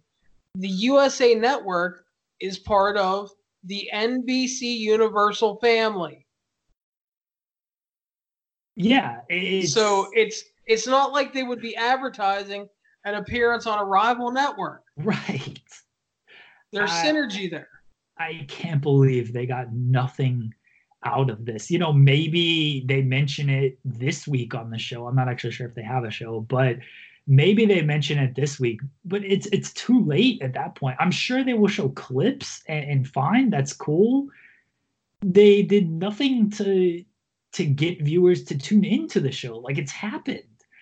And just just very weird. And it really makes the whole thing pointless. Like that that felt like the point of just having these guys there is you get that free SNL promotion.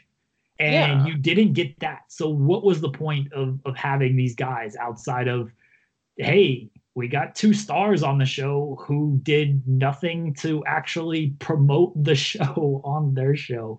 Uh, as far as the whole thing, like the battle royal sucked. I'm glad Mustafa Ali is okay. And the everyone knew it was going to come down to Jost and Che and Braun, and it did. It was meaningless. Braun wins. Whatever. They've done nothing with previous battle royal winners like Cesaro, Mojo, who Matt Hardy won it last year, I think. Um, Big Corbin, won. Big Show.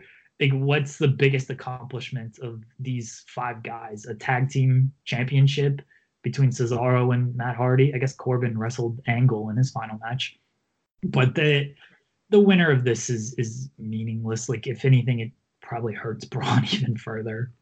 I think the most newsworthy thing was the fact that besides Ali being alive, is uh Braun was like a little trimmed down and super jacked. Yeah, I, I noticed that on- large. I noticed that on Raw in the segment with Alexa Bliss a couple weeks ago. Is this guy is shredded right now? I don't know what kind of diet or workout regime he's on, but he's not just a body, brother.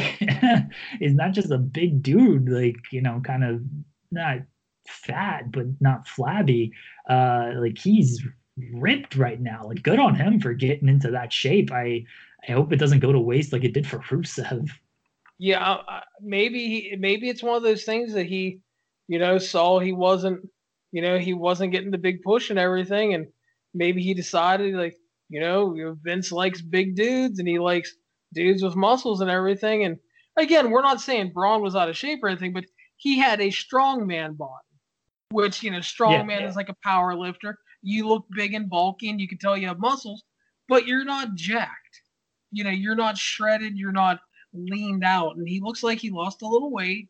And he came out and he ripped off that shirt man. And i was like fuck. It's like dude brother is in shape. So uh yeah so it's uh it'll be interesting to see what they do with braun. Um i probably a good idea in to shake up the movement away from raw for a little bit um and see what happens i don't know if that's going to matter but you know we'll see but the pay-per-view then properly started off um, two days ago um, with Alexa Bliss coming out, and she brought out uh, the brother dude Jack Hulk Hogan, and they did a little wacky opening segment. And Paul Heyman stormed out, and he was like, "Listen, we're not waiting to later if we're not the main event. Brock is going to win the know, retain the title, and we're going to go to Las Vegas where we're ultimately appreciated." And they called out Seth Rollins for the title match. Brock kicked his ass for like five minutes on the floor. The bell finally rang. They did a little ref bump. Rollins low blowed Brock, hit a super kick, three blackouts. New champion, Brock is done. I thought this was a good call to kind of open the match or open the show with this. We're not going to talk about Hulk Hogan opening the show and screwing up the the name again, which he claims was Oh, fuck that a guy. work. I, I agree. Uh, I, I thought this. I like Paul Heyman just coming out and be like, "No, fuck this Hulk Hogan posing bullshit. Like we're getting down to business here." Um, I, I thought this was a, a good call to to open the show with this. Uh, the explanation made sense. Like if I'm not in the main event, fuck it. I want to get this shit over with so I can go to Vegas and get my training going. And they they did it perfectly. You know, Brock beat his ass uh, before the bell. He took him to Suplex City. Rollins used kind of underhanded tactics, three stomps, and you're out. You didn't need a, a prolonged match. Rollins gets his big moment. Brock gets slayed, and it, I think they could have had a good match, honestly, because Brock works well with these smaller guys. But I think that for this story, it was it was much better this way, and I'm glad Seth Rollins is the champion. You know, he's going to defend the title every night. He's going to go take it to the live events, and he's he's going to be the workhorse that he was with the Intercontinental title. And Brock will go away until the Saudi show, I guess. Yeah, I thought the whole thing was a really well done and smart piece of business. Um, not just because it puts Rollins over well, but the other thing is they did it so early in the show, everybody was still awake, so when he came out, he got a huge reaction. And then when he won, got an even bigger reaction, which not only did he beat Brock and win the title, but with the reactions on top of it, just came off like a complete superstar. And um, yeah, um, I, I have no complaints with how they did it, when they did it, why they did it. All made sense to me. I'm glad Brock didn't talk his way into another contract as I feared and st- stuck around and kept the title. Uh, we need, and it's not like I hate Brock. It's just the fact that like I hate how they book him, and I think it doesn't do the shows any good, and it doesn't do the roster any good. And we need, you know, you need a fresh coat of paint. And as you said, Seth Rollins, workhorse, he can work with all kind of guys, and you know, good call. So yeah, loved it, loved it, loved it. So we went on to what was rumored to be the original starting match, and apparently Hulk Hogan didn't know that Heyman was going to come out as the report from Meltzer. Um, they were supposed to open with AJ Styles and Randy Orton, which ended up going second. And uh, to my surprise, I thought Orton was going to win, but AJ Styles beat Randy Orton, Jeremy. No one saw this match, apparently. Uh, there was a light that WWE would not turn off during this match. And so the live crowd uh, to you know they were distracted they wanted the light off they couldn't they couldn't see the match and so it distracted me as a viewer at home because the crowd was clearly into chanting for this light instead of watching this match and you know they pop big at one point and orton like raises his arms in the air because orton and styles probably have no clue what's going on and i saw orton issue an apology on behalf of wwe for the, this light being on during his match you know, they don't know what's going on. Orton just hears this pop, and so he's just trying to play up to the crowd and stuff. Um, it, it was a good match. Like Randy Orton is a, a, technically fine wrestler. AJ Styles is AJ Styles, but because the crowd was just not really, not really into it, it, it just sort of it took away. And I actually, I probably enjoyed this match uh, more than more than I should have because of the uh, the crowd was not into it. Just because I really liked uh, AJ, I really like AJ Styles, and I think Orton can have these good matches with these good wrestlers. Like the teases of the RKO, I like the spot where you know Orton or AJ goes for the phenomenal forearm, but it's a tease, and so Orton drops to his back going for the RKO, and then AJ hits the springboard 450. Like I mean, AJ Styles is, fantastic. Anytime you can uh, do the pump fakes on the RKO, Christian and Orton, when they had all their classic matches, um, Christian, when he would springboard up to the, the second rope and then, you know, leap back. And one time Orton caught him, caught him with the RKO. And then in the matches after that, Christian would pump fake that, and so Orton would go for the RKO and you know cause him put himself in danger. And it was the same thing here. I really like when wrestlers do that and sort of catch on, and you play on to play off of previous spots like that. It, it would have been better, I think, if the crowd was just not blinded by the light.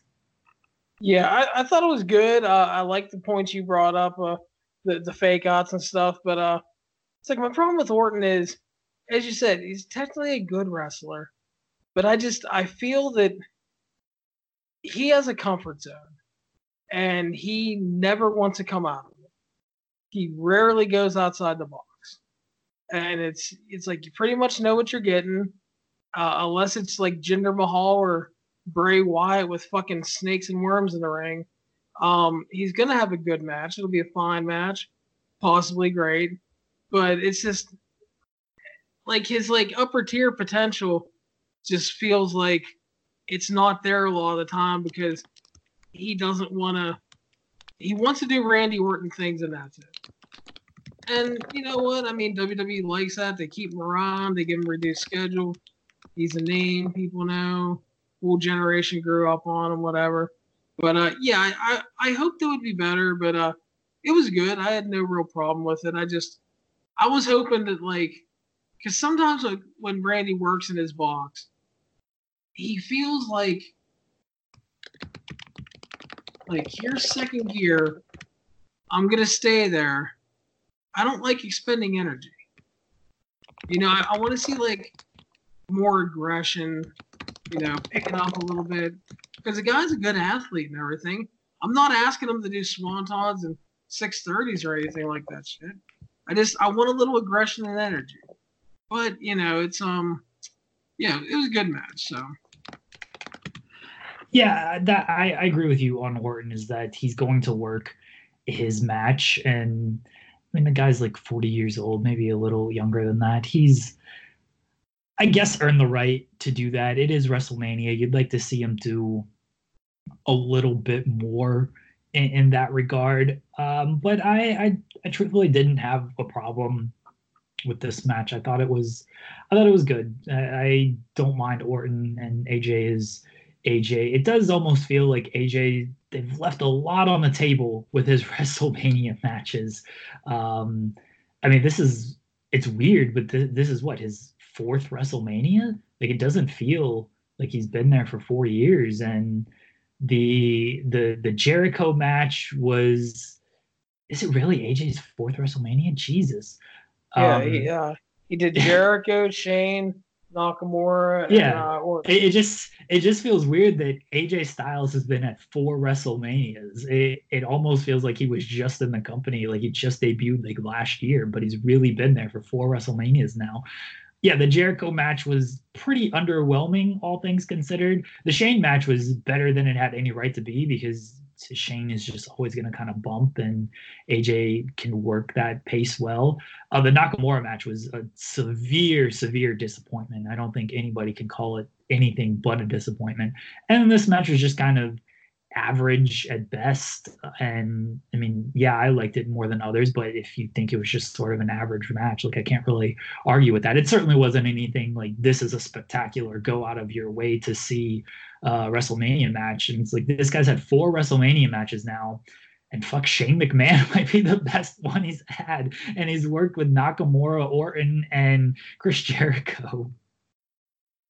Yeah. And, you know, it's, I think my problem with this match is, is something I had with a lot of the matches. Like, there wasn't a lot of bad, but the bad on the show was bad.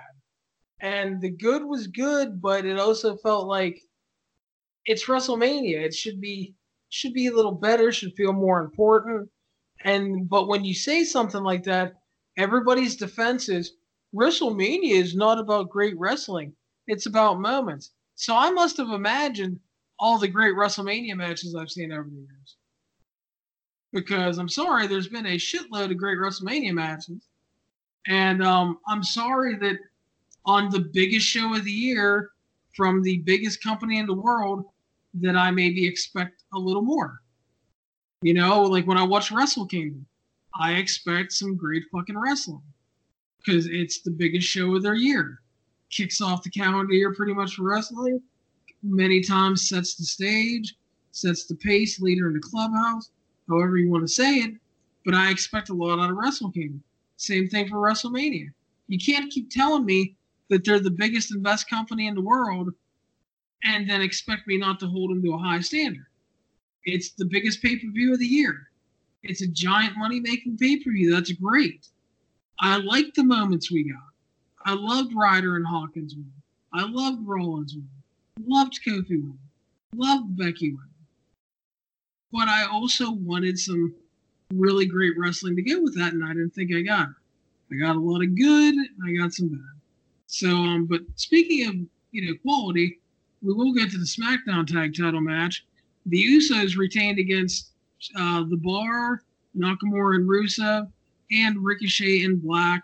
Uh, I thought it was very good. Thought everybody got some time to shine. I think if it would have got a little more time, would have been even better.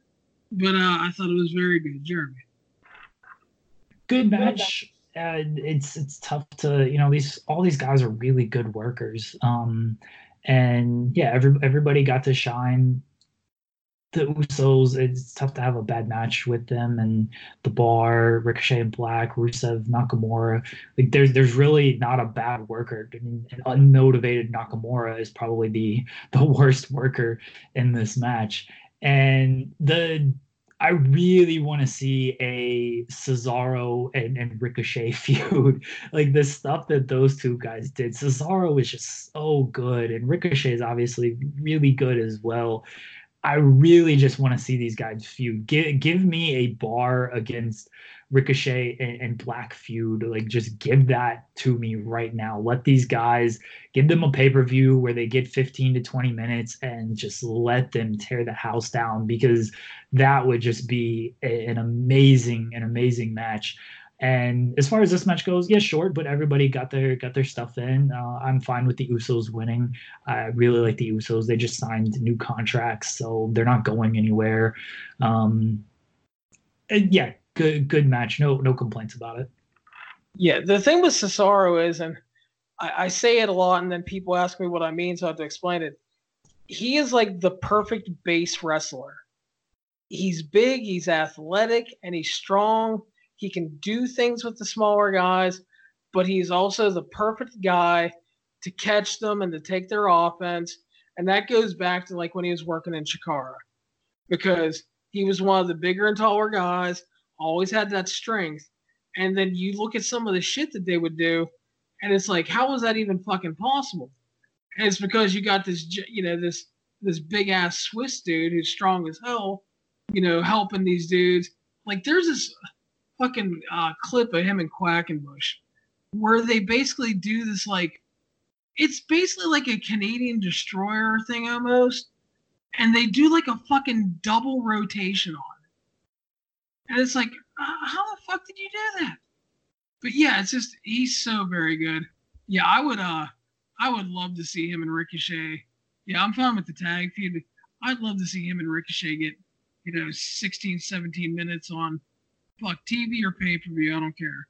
Just put it in my veins. You know, give it to me. So, but yeah, um, a lot, lot, lot of really good stuff in this match. It was a lot of fun. Crowd seemed into it. No real complaints. Um, I was a little surprised that uh, the Usos retained because I thought they were kind of play up like the uh, the punishment angle thing since you know the match was made since they forfeited the gauntlet against the New Day. But yeah, um, no problems with them retaining. They're they're really great. And um, yeah, good deal. So uh, next up was the Falls Count Anywhere match. The best in the world, Shane McMahon, defeating The Miz when Miz hit a superplex off of the camera platform um, down onto the crash patty platform, and um, Shane landed on top and ended up winning. Your thoughts? I mean, Papa Miz getting in there and squaring up was obviously the highlight of this match. That's all I feel like anyone's going to remember. It's already this huge meme on on social media. It was every Shane McMahon WrestleMania match to where he, he takes a lot of crazy bumps. He gets the shit kicked out of him. He overcomes stuff that he shouldn't overcome, like the skull crushing finale on the platform. Like that really should have been the end of the match because I mean, fuck, I I don't mind Shane McMahon matches because I, I give the guy credit for going out there and still taking these insane bumps that he should not be taking at his age and just at the state of his life right now but I I don't need it stretched out. I don't need Super Shane to kick out of all this shit. And then yeah, he he wins because Miz suplexes him off the platform and Shane McMahon ends up on top. Like it's just self-indulgent. nonsense from the McMahon family, and it, it did. I don't feel like it did Miz any favors, and you're not building Shane towards anything. So why is this guy winning the match? Like maybe they do a rematch and whatever, Miz wins. It's just it went a little too long for my taste. There was nothing like wrong with it as far as the the bumps go. I, I enjoyed the the beatdown and stuff. It's just it wasn't all that necessary. None of these Shane McMahon matches are necessary. Yeah, I, I do agree with that. I think um if Miz wants a rematch, his best bet is to challenge Shane to a boxing match. Because he's probably only gonna get hit like once or twice. I don't know why. I did like the spot. Uh, again, the the Papa Miz squaring up and then Shane throwing like a flying knee out of it. I cackled so hard at that. I was like, "Oh, you can't you can't strike with the best striker in the world, Shane McMahon. Like, you know, fastest hands in the West, Shane McMahon. What what was this guy thinking? Uh, th- that was the the best moment of the match to me. Is Shane throwing this fucking flying knee at, old Papa Miz there. Uh, yeah, I think a boxing match it would be stupid but but perfect. Didn't didn't Miz and Puder have some type of like boxing match on Tough Enough? I feel like I've seen Miz in boxing gloves before. Maybe I'm thinking of his challenge days, but Miz can Miz can scrap. I'm sure he doesn't like getting hit in the face, but I don't need any more of this feud. Miz should have won, and uh, that that should have been the end of that. Like poor Mizanin family. Did Miz's dad gets his ass kicked, and then Miz still loses the match. Yep, Miz kicked his own ass. But uh, so what are you gonna do? Yeah, I, yeah, I'm I'm over Shane. I mean, it's just I don't think he really adds much. You know, the matches can be fun sometimes, but um and I know a lot of other people like him a lot more than I do, and that's fine. But I just um I'm just kind of over it. So we moved on to the women's tag team championship match. The Iconics defeated Beth Phoenix and Natalya, Tamina and Nia Jax, and the champions Sasha Banks and Bayley to win the championships. Uh, did not think this was good. No, uh, no. Tamina and Nia Jax are just so so very bad. Um, I thought Beth looked really good for not wrestling in like six years for the most part. You know, she's in good shape. She worked hard. Um, the Iconics are they're fun and everything, but they're not good wrestlers at all. And I just, to me, I didn't get the title change. I love the Iconics. I I love their gimmick. Yeah, they're they're not the best wrestlers in the world in the ring, and I feel like they barely wrestled in this match, honestly. Uh, but they did iconic things and they they stole the victory, which is kind of how they should be. I had no problem with the title change, honestly, because again, I I love this duo. I I, I think they're both great in this role. It's not going to lead to spectacular matches. I, I don't even know how long they're going to hold the titles. I gotta be honest with Sasha Banks and Bayley though. Their run wasn't great. Like, yeah, this match was really clunky, and some of that I felt like was on Sasha and Bayley, and even their their title run, like that match with the Iconics. Like, all right, the Iconics aren't great in the ring, but you you go back and watch that match, and like there's clunkiness in that match, and it's on Sasha and Bayley for some of the stuff that like the timing getting messed up, and a large portion of this match was Boss 'n' Hug against Divas of Doom, and it was fine. Like, yeah, Beth looked good, but it it was just very. It was just kind of a, a clunky little match that you know they they gave the top four women the most time to sort of deliver something and it just never felt like it was the smooth match that really you know delivered with the heat that that it should have and I, I don't know what it is. Like people kind of make fun of it. You can tell when Sasha is losing. Like oh, she she, she gets boo boo face, yeah. Yeah, like it's very obvious, and you know people like to say, oh, you can only see it in the aftermath, and like no, you can see it immediately and then it's pointed out more in the aftermath because it's like yeah well you could you can see that that was happening. And i'm not saying she goes out there and has bad matches because she's losing uh, because she knows she's losing but you can just tell when she's losing and the fact that she went out there and i don't think had that great of a performance isn't the best uh, representation of her because I, I mean Sasha is really really good and yeah, I, I don't know. This match didn't do a whole lot for me. I mean, four, eight, I guess eight of the women aren't that great in the ring, and then the the other, I don't know why I said eight. There's only eight. I totally am terrible at math. Four of the women aren't great in the ring, and then the other four just didn't deliver where I I thought they they should have delivered. So it was what it was. I like the title change. I like the Iconics. I don't know how long they're gonna hold the titles, but I don't have an issue with them. Yeah, all fair points, man. I no, no, I can't really argue with you. Yeah, no, I don't think anybody looked good in the match, but again, it is. I mean, yeah, you can be really good, but I mean, it's it's hard to pull anything good out of fucking Tamina and Nia. And, yeah, it really is. And it's like you know, I don't, and I never want people to think that I don't think that Billie and Peyton try. They obviously try and work hard, but there's times where like Billie Kay looks like an uncoordinated baby giraffe. She has these like giantly long legs, and it's just like her coordination feels really off.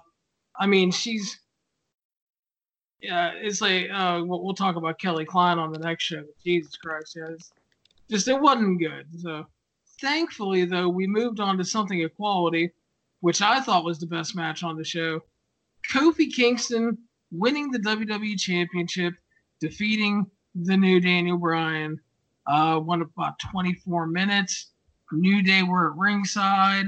They had the crowd into it. They were showing the baby faces backstage supporting Kofi, and it was it was one of those matches. Was kind of like the Gargano match we talked about, to where every time Kofi looked like he would get rolling, kept getting cut off, kept getting cut off, kept having to overcome, and he finally won, completing the story.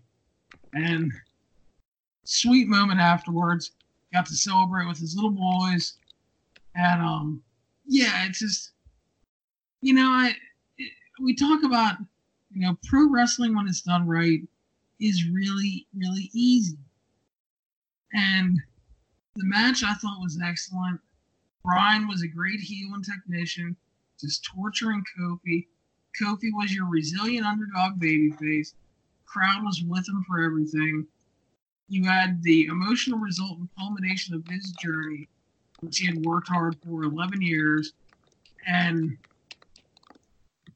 you know, it's when you create characters that fans can actually invest in, and you give a clear goal for that character to accomplish, and then you tell an effective story and you finally deliver on it, that's that's just pro wrestling. That's what it is, and that's why it worked. Because you not only had the excellent match, but you had the story, you had characters people can invest in, and that's why it worked. I thought this was just excellent. I I don't I, I don't think you went five. What'd you go like four and a quarter or something on four this? and a half? I think. Yeah, I mean that that's fine. I always trust your wrestling opinion. Um, as far as just like pro wrestling goes and everything that I'm looking for in my pro wrestling. And I'm not the person to give star ratings. I'm the person to just give how did this match make me feel ratings. And this match gave me all of the feels. Like from from start to finish, the story was so good building up to it. The match was just uh, amazing as, as far as I'm concerned. Um, and Kofi winning was such a great moment. Like from start to finish, from the entrance to the New Day leaving the ring, like this encapsulates just everything I love about pro wrestling. be because like they they told an organic story, I really a story that if you believe all the behind the scenes stuff, like this was not supposed to happen in the least. Like Kofi was never supposed to be in this spot. He was supposed to, you know, have his match at Fastlane, and then this was supposed to be the spot for for Kevin Owens, who couldn't even get on this show. And then who knows what Kofi would have been doing at WrestleMania. And the crowd got him over. His performances got him over, and they put him in this spot, and he delivered in spades. Like it was just so such an amazing moment. Like I legit had a, a tear in my eye. I'm not afraid to admit that because it was again just everything I love about pro wrestling. And I know everyone will, will talk about the the moment being about Kofi, and it should be. Can we take a moment to just appreciate how good Daniel Bryan is and has been during oh, this Christ, run? Yeah. He like a year ago, his return felt like a big deal, and then they almost immediately killed it by doing the stupid stretcher spot. And then he his babyface run was just kind of there. Like the Miz matches were fine, but he feuded with Big fucking Cass. Yeah, yeah. The the Big Cass feud was dead on arrival. Uh, and then he turns heel. He has been so good as a heel just his mannerisms. Remember when this guy, like the knock on him was he can't cut a promo? For my money, he is one of the best promo guys in WWE right now. The yep. the line, the line leading up to this match of you guys are replaceable. We can take three guys from NXT, call them up, call them fresh afternoon, and have the same deal. So like when he walked out, when he was named the gauntlet, the gauntlet replacement or the the final boss in the gauntlet match, and Biggie and Xavier Woods are walking to the back, and Bryan just has this smirk on his face, like, yeah, oh yeah, guys, like, ah, oh, this guy's amazing, and Kofi is is so good in this role as well.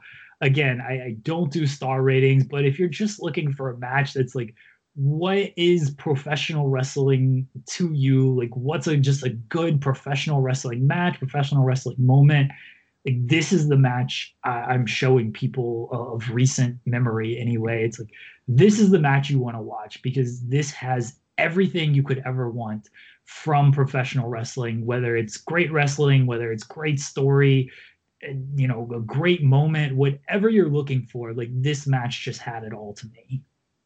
Yeah, and uh, you know, you kind of talked about like you know getting a little teary, and what always gets me is things with kids you know, because I'm a father with two two daughters, and uh, I about lost it when he brought his sons in, man.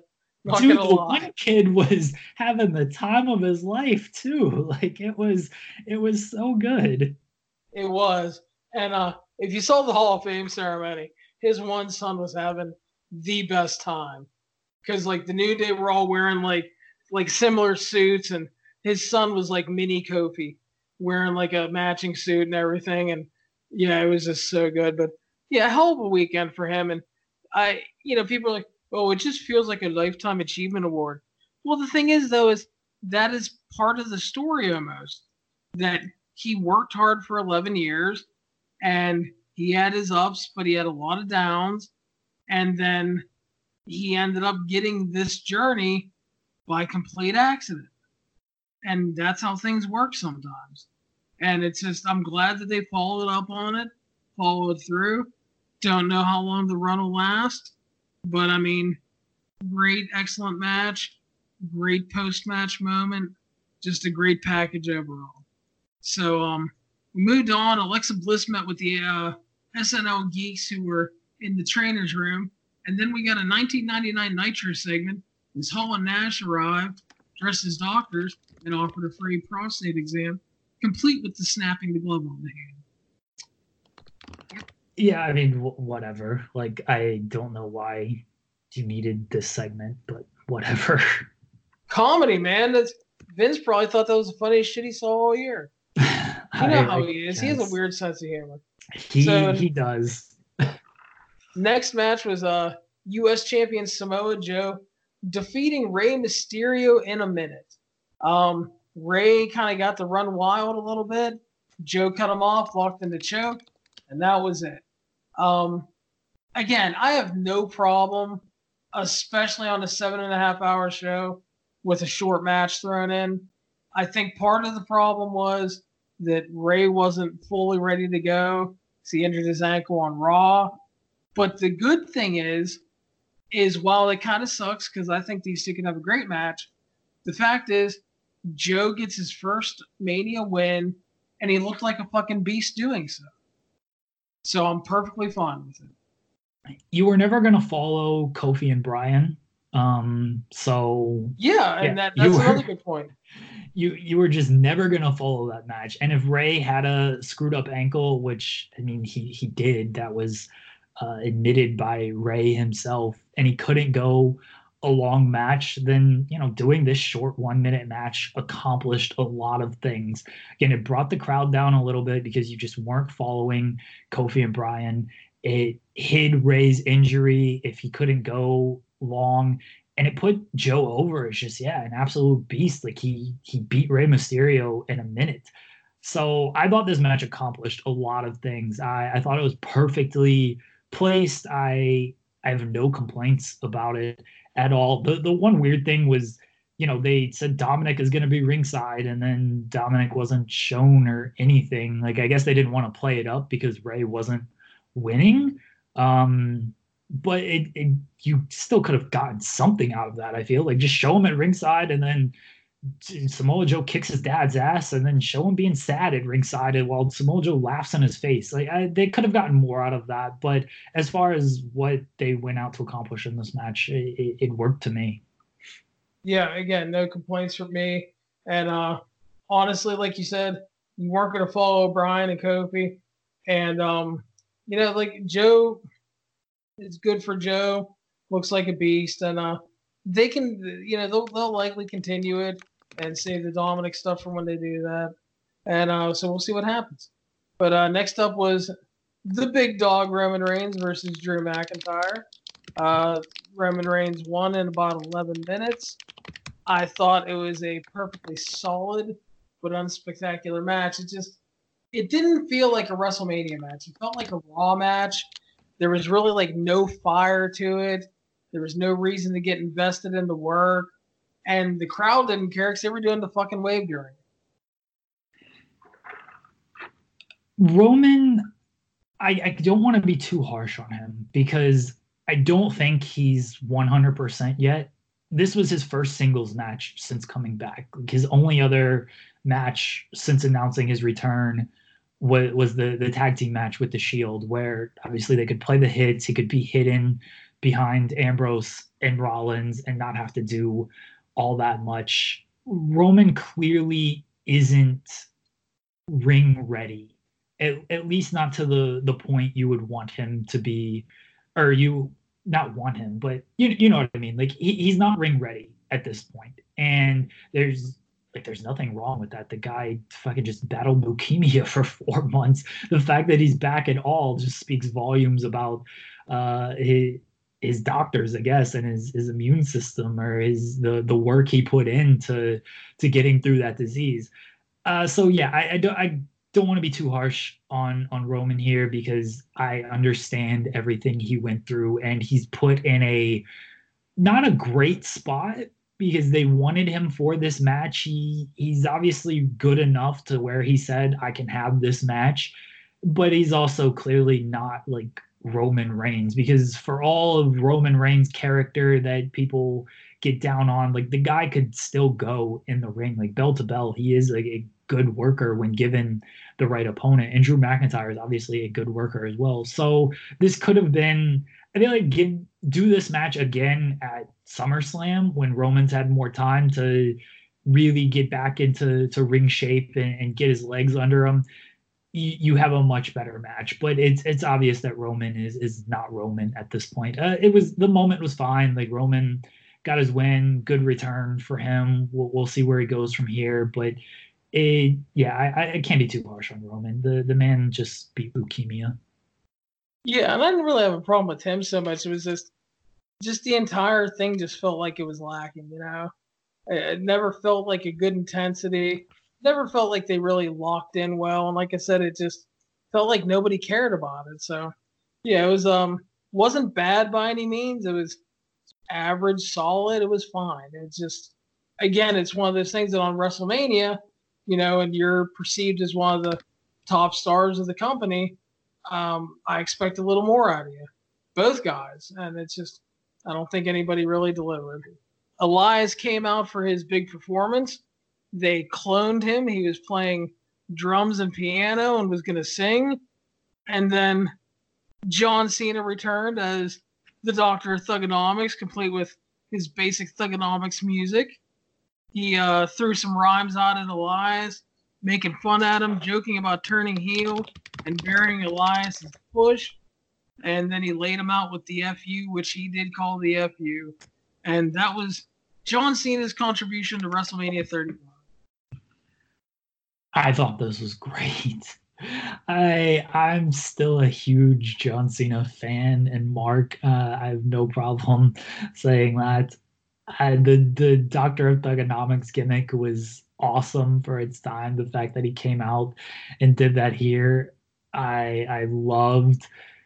You know, it buries Elias, but let, let's be honest about Elias. The guy's gonna get his heat regardless. He's not exactly a wrestling machine like he's he's a character. He's admitted that himself. Like he is a character and the character needs to get beat up sometimes. And you know if he's getting beat up by john cena he's getting beat up by john cena. And if it leads to sort of an extended thing between them and they have a match and maybe elias wins like like even better. But you know wrestlemania is about moments. It's kind of a knock on the show, and I thought this was a a very cool moment. I, I love Thuganomics, you the fact that he did his rapping and uh, yeah, I, I love this segment. I I'm a fan of John Cena. Yeah, it was it was definitely fun. People seem to really like it, and you know what? It was different. He didn't come out with his weird JBL haircut, you know. So he, uh, yeah, it was. I had no problem with it, and yeah, it's like it's like no offense. It's it's not like No Way Jose came out and laid out Elias. And no disrespect to No Way Jose, but it's like it's John Cena. It gets him on the show. And uh, it was a little different, and I think fans I think people appreciated that. You know, because like, you know, it's like there there are people that really like John Cena. And then there are people that like and John Cena's fine, but I want him to do something different. And it's not so much that John Cena has to turn heel or anything. It's just coming out and doing that felt a little fresh, and it was a, just a fun little addition. And there you go. So yeah, we'll we'll see what his involvement is going forward, or you know, lack of involvement is depending on his outside schedule. But you know, it was it was nice of John to show up. Yeah. Um, uh, again, I think the one knock, and we'll kind of get into it because I think Angle is next. Is if you were going to do Thuganomics Cena why wasn't it with Kurt Angle? Yeah, and that's I, I think again fair point, but they like Baron Corbin because he's tall, you know. But uh, actually, up next was uh, the no hold barred match with Triple H's in ring career on the line. Triple H defeated Batista. Um, probably would have been better for Batista to win and end his in ring career, but um, I was not a fan. Uh, I thought this was bad. Um, bad in a way that was on par with the the shit he did with Undertaker in Australia and Saudi Arabia last year. Just everybody's like, oh, it was great sports entertainment and it was a plunder brawl and yeah, it was a plunder brawl that was glacially slow, had no energy, and that the crowd really didn't react anything. Like they did callback spots to their previous matches. Batista hits like the power bomb on the steps. Triple H kicks out, and it's like, yay, go NXT Dev. I mean, there's like one dude. I mean, there was like nobody reacting to it. Um, and like the thing is too is like when you're using all that plunder, it's like the thing is is in a way it's a crutch and it hides things. But the other thing is is the plunder tends to get an easy pop. And the plunder didn't even really help in that regard to me. I thought this was bad. I thought it was the worst thing on the show. And a big part of that is is that Triple H had to compose one of his magnum opuses going almost 26 minutes.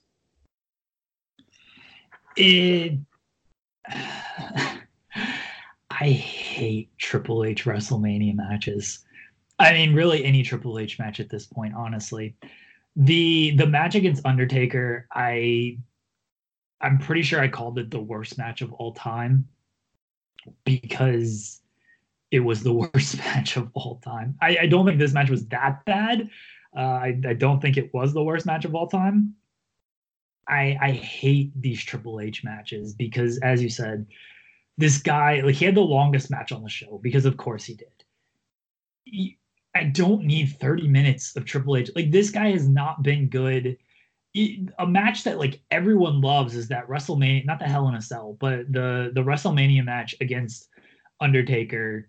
And I, I rewatched that match like a year ago, and I'll never watch it again. It is so slow, and every single Triple H match since then is just so slow. Like the guy just moves in slow motion now. He he can't really move. And keep in mind, th- this match was a decade ago. This Undertaker match. That was what WrestleMania 26, right? Yeah. Like the, yeah. Like so, it was a decade ago, and I thought he was moving at a snail's pace then. He's 10 years older, and he like he still wrestles. He does all this travel. I yeah, I they had some cool spots early the plier spot the nose ring spot like that that was different and fun. Everything every triple h match is really the same. It's just a lot of slow kind of brawling a lot of setup without much substance and then triple h somehow ends up winning. I i i i hated this match. I i never want to see triple h wrestle again. I don't like Batista hasn't wrestled in years. I didn't have high hopes for this match because it's a Triple H WrestleMania match, and just having high hopes for any Triple H WrestleMania match is a fool's errand at this point. And Batista clearly looked like a guy who hasn't wrestled in years, and he like he wasn't moving. Like he tripped getting into the ring. He wasn't moving well either. Just just knock it off can't wait until next year when Triple H has to have his another 30 minute classic with whoever the fuck they bring back next year. John Cena, maybe. No, he's. I I can see it next year. He's going to go to the NXT well and drag like Gargano up or something because he thinks he's like the second coming of Shawn Michaels and is like, I can have a great match with this guy. We'll go 38 like he did on Takeover and it'll be awesome. It's like no. Yeah, hey, that's like, perfectly fine with it. Like Gargano at least is gonna wrestle. yeah, Gargano's gonna move and like he can bump around and he can make Triple H look good. Like I have no doubt. Like yeah, give me. I don't. I don't know if it needs to be 30 minutes, but give me that 30 minute match over 30 minute matches against the Undertaker and Batista but truthfully, just don't give me a 30 minute Triple H match, period. Exactly. I agree. Next up was Baron Corbin defeating Kurt Angle in Kurt Angle's farewell retirement match in six minutes. Um, the good news was Kurt looked better here. He looked a little rough in the lead up to this. Um, you know, he did a little better, had a little more movement. He even busted out the moonsault, which hey, even in his broken down old ass stage, dude still has a pretty missed moonsault. Because it's like sometimes someone misses a moonsault and it just kind of looks like shit. But Kurt still got some good air on it. It looked nice. And um, you know, I'm not a huge fan of it, but hey, they gave Baron Corbin the big win. Now it's actually up to the company to follow up on it. And it's up for Corbin to actually deliver on the gift that he got because you don't get to retire Kurt Angle every day, you know? That's the biggest thing is how are you going to follow up on this? You you give Corbin this win. It should be like we'll say what we will about Baron Corbin. I don't think either of us think he's anything special on the mic or in the ring. Like he's he's just not good. He doesn't I don't think he draws legitimate heat or anything like that. And but you gave him this win do something with it. Like, don't squander this. If you're we don't like Baron Corbin, but if he gets a push out of this, which he should get a push out of this, whether we like him or not, he should get built off of this moment. Then fine, at least they made something of it. It's the wrong guy to give it to, but at least you're making something out of it. If you do nothing with this, then what's the point? Yeah, if they do nothing with it, it's it's like why did you even have Kurt lose them? You know, so hopefully they actually do something and hopefully he can deliver. I don't think he's any good. But I mean, you know, I mean, stranger things have happened. So um, yeah, Baron Corbin, we'll see what happens. I'm sure he'll be gloating on Raw tonight. Uh, next up, Demon Finn Balor defeated Bobby Lashley to win back the Intercontinental title. Match went a hair under four minutes. Uh, they teased Finn running wild early. He got cut off. Uh, Lashley seemed pretty spry and motivated. He hit the su- the uh, the Biggie suicide spear to the floor. Hit another one. The demon fired up. Ended up hitting a power bomb, the double stomp, and Finn Balor, the Intercontinental Champion once again. Uh, once the demon was announced, Balor was never losing this match, so it was fine. Uh, Balor, yeah, ran wild, Lashley did what you know, he got some spots in, and then I like the power bomb and the coup de grace. It, it was what it needed to be, and I, I had no complaints about it. We'll see what they actually do with Balor with this title and if they actually bring back the demon again. It's still a weird concept of why is this guy the demon in this match, and then why is he not a demon against Brock Lesnar in the Universal title match? It's just the the randomness of we're gonna make him the demon now is just it's an interesting I don't even know if it's interesting. It's it's it's a weird concept, but whatever. The worst, they're, they're... the worst thing is when they brought back the demon so that he could beat fucking Baron Corbin. Yeah, like he needed to be the demon for that. It's uh, I don't know. The the demon thing is I like it. It gets a big pop. It's a cool entrance. He looks, you know, he looks really good in these matches. It's just why does this match constitute the demon and and this match doesn't? Um so like why wouldn't he just be the demon for every intercontinental title defense and then he'll never lose the intercontinental title? Uh it, it's it is what it is. The the match itself was fine. We'll see if they actually do something with Balor in this title since it's been bounced around for the past few months. Yeah, that's uh and again, I have no problem with a shorter match, especially because we were heading towards midnight. And then just after midnight Eastern time, the winner takes all match. Charlotte versus Becky versus Ronda. Becky Lynch, your new Raw and SmackDown Women's Champion, match went uh 2035. Um, there was a, a bunch of controversy with the finish because Ronda went for Piper's Pit, Becky countered into a crucifix cradle and pinned her, and then like Ronda's shoulder had come up, and so everybody thought they were booking the disputed finish, and then there was some bullshit report that oh Ronda was livid with the finish of the match because you know Becky didn't let her up, and Becky was supposed to beat Charlotte or some bullshit. But according to Big Dave, and it depends on who you believe, Big Dave Meltzer says that was the finish. Ronda's shoulder coming up was just an accident in transition, but uh, Becky got her big moment, and uh, the women main event at WrestleMania for the first time. What did you think? It should have been a bigger deal the the problem with this match it's like technically it was fine. There there was nothing wrong with the the moments in the match. I thought they you know they told the story they wanted to tell. It had some physicality and some brutality to it that seems like a lot of women's matches seem to have. There's this uh sort of uh, you go back to the days of like Sasha and, and Charlotte and there there's this feeling of unsafeness in matches. And I'm not saying these ladies are, are unsafe, but you get that impression from some of these matches. And it like i actually like that. It adds to sort of the realism of the match. Like that that spot that ronda took where she's hanging upside down over the ropes and then becky uh, drop kicks her and ronda falls on her back to the floor. Like that was a cool spot.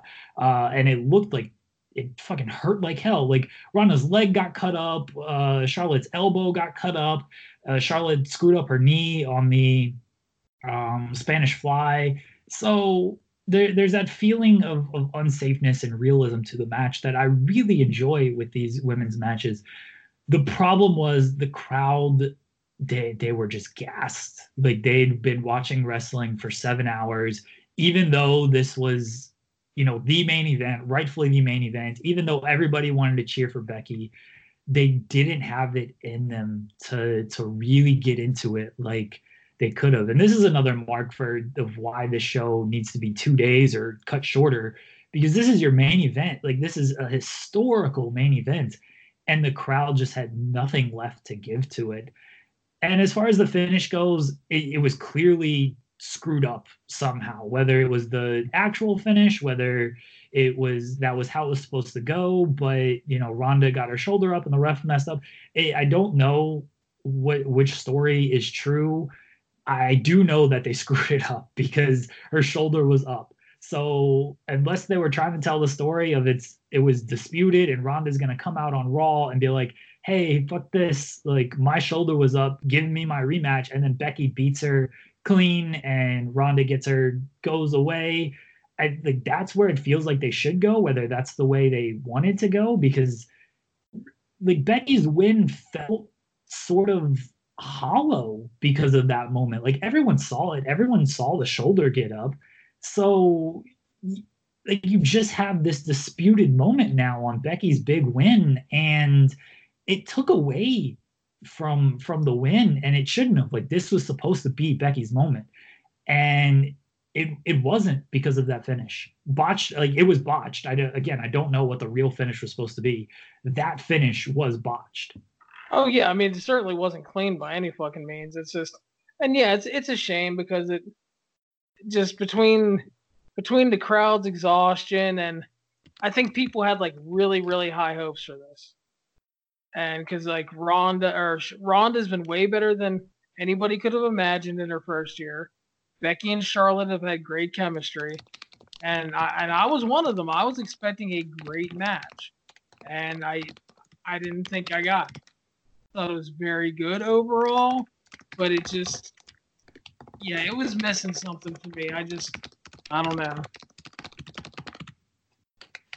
Yeah, it it it really didn't feel like the the Kofi moment felt like a much bigger deal, and probably because the like that was an actual clean, non-disputed finish, and it happened at the right time in the show, and the crowd wasn't so burnt out. Like I felt bad for all three ladies. I really felt bad for Becky because this was supposed to be her time, and I like I'm fine with that. If if Ronda's shoulders just stay down clean, or the ref doesn't count it or whatever, if it's just a cleaner finish, if it's just a clean finish, it can still be this like caught her in a roll up thing. Like that, that's perfectly fine. That's honestly how Ronda Rousey should be getting beaten. But it, it wasn't clean. And, and so it ruined the moment. And now you're either living with that or you're coming out on Raw and you're having Becky beat her clean, and she has her moment on Raw, which it's not a WrestleMania moment, but like the crowd's gonna, it, the crowd is going to be hotter on Raw if they get a clean Becky Lynch beating Ronda Rousey finish because it's a smaller arena, it's going to translate well, and whether even if you do it at the very end of the show, which is when it should happen, the crowd's just going to be hotter after a two and a half hour wrestling show than a uh, seven hour wrestling show. Yeah. Plus the uh, the crowds are always rowdy on the Raw after WrestleMania, so it'll it'll be interesting to see what what exactly the follow up is tonight. Um, apparently, according to Big Dave, Ronda broke her hand in the match, and uh, and last night was supposed to be her last match for the foreseeable future. So we'll see what happens. Obviously, you know, we, we post shit on 411 all the time, and you know, we credit our sources, and sometimes they're right, sometimes they're wrong. I'm not telling you that she has a broken hand or that she's not coming back, but that's the word right now. So we'll see what the follow up is exactly. We'll see how long the uh, she actually holds both titles before they try to split them or whatever. and uh, we'll just see how the run goes overall after that. But yeah, it's just uh, that's another good um, another good defense for not running a seven and a half hour show. It doesn't need to be that long. Like you, you put you put this main event in a bad spot, and it's been like this for years, honestly. And the you can blame previous WrestleMania events, main events on poor booking. Like it's been Roman Reigns for four straight years. Like the Brock match, there was some heat to it. The Triple H match was dead on arrival. The Undertaker match was pretty dead on arrival. And then last year, the Brock match, there was a little bit of heat to it, and the Brock winning was a surprise. Like this match, there just was like this was the first match where it felt like, hey, we're going to get an excellent match. This has been built up. We have somebody we're behind. Like, we're not behind Roman Reigns. We don't give a shit about Brock. We don't give a shit about Triple H. Undertaker can't move. We're behind these ladies. We're behind this story. And the crowd still could not muster anything up for this. And so, yeah, it's a knock against running a seven and a half hour show because the crowd wanted, like, they tried. You could tell they tried to get into this match and then they they just couldn't do it. They they could not get up the energy after this show to be like, we're super into this. This is a super hot match. And it like it was, it was a hot match. There was good moments. There there was good spots, and the crowd just they could not muster that energy for it. Yeah, and it's it's asking a lot. And you know, there there's going to be a certain sect of people that are going to say that, um, you know, the women failed, and nobody cared, and that's not it. I mean, I think for the most part, if you put anybody in that situation last night, you're asking people after seven and seven hours to to be invested and to get up and to be energized, and it's just it's a hard ask, man. It really is, and I think I think a lot of people would have got the same reaction in that spot, and it's it's a shame, but I mean, it's it's what they do. It's their model right now, and I mean, fuck, they're making billions of dollars off TV rights. They don't give a shit that I thought WrestleMania was average. You no, know? I mean, they're, but this is why I think in three to four years it's going to be moved over two nights because they can still make money. Like they're not going to lose money if they move it to two nights, and then you're not completely burning out the crowd for all of this. Like if you go back and you watch this WrestleMania main event, you wouldn't get the feeling that this is the hottest match in the company. This is the rightful main event. And like that's how it should have felt. And at some point they've got to recognize that that hey, we're doing a disservice not only to the fans but to ourselves. Like these matches are not as hot. Like this these main event matches are not as hot as they should be because of these long shows. And I think that's why within three to four years, it, it's going to happen and it's going to move to, to two separate nights. Yeah, it'll be interesting to see what they do, but I just, uh, I hope they do something. I just think it's, it's too long. And like I said, we'll, we'll, we'll, we'll, eventually talk about the G1 show. And I, I, that wasn't as long, but it was still a, it was a long show. And it's just, I think when you're hitting five hours, man, you're, you're asking a lot of people, you know, and it's just, I don't think shows need to be that long. I'm, you know, thankfully some of the, some people have learned their lesson. Like I noticed, like a lot of shows over Mania weekend tried to stick to like that two hour and 20 minute mark. You know, get in, get out, move on, let people have a chance to go to other shows. And it's just, um, you, you don't need these long ass shows. So that's that's just me, and I know some people seem to seem to think it's great. Oh, I love it. I I think it's like the greatest thing that Mania is seven hours now because it's WrestleMania, and they kind of put their WrestleMania blinders on, and they tell themselves it's going to be a great show no matter what. And listen, if you like the show or you love the show, I think that's awesome. But again, I, I always laugh. I, I get the. Can't you just like wrestling and have a good time? And then like I give NXT a good review and give it a ten, and everybody's like, "It's so nice when you're just being a fan and you're not analyzing it." It's like, no, I still analyzed and reviewed it. It was just a all-time great show, and I just I didn't think Mania was. It was a very inconsistent show. I thought a lot of things under delivered, and then you had like that horrible Triple H Batista match, and yeah, so. But uh, that's WrestleMania, Jeremy, and it's uh it's finally over. it is. Year. I, I I agree with you. Like I didn't like hate this show. There was some good stuff on the show. Again, Kofi and Bryan is one of my favorite matches and moments in in recent memory. I, I, have a hard time coming up with just a better match and a better moment in the past few years, especially WWE wise. Um, and there was some other good stuff on the show. I like the John Cena moment. I I probably liked Orton and Styles more than most. Um, Becky Lynch winning was cool. I, I like that match. There was some good stuff with with so, Samoa Joe getting his squash in the the Rollins moment and that like I thought that was laid out perfectly. The the tag team match, both of the tag team title matches uh, were were really good. Like there was some good stuff on this show, but seven and a half hours by the end of it.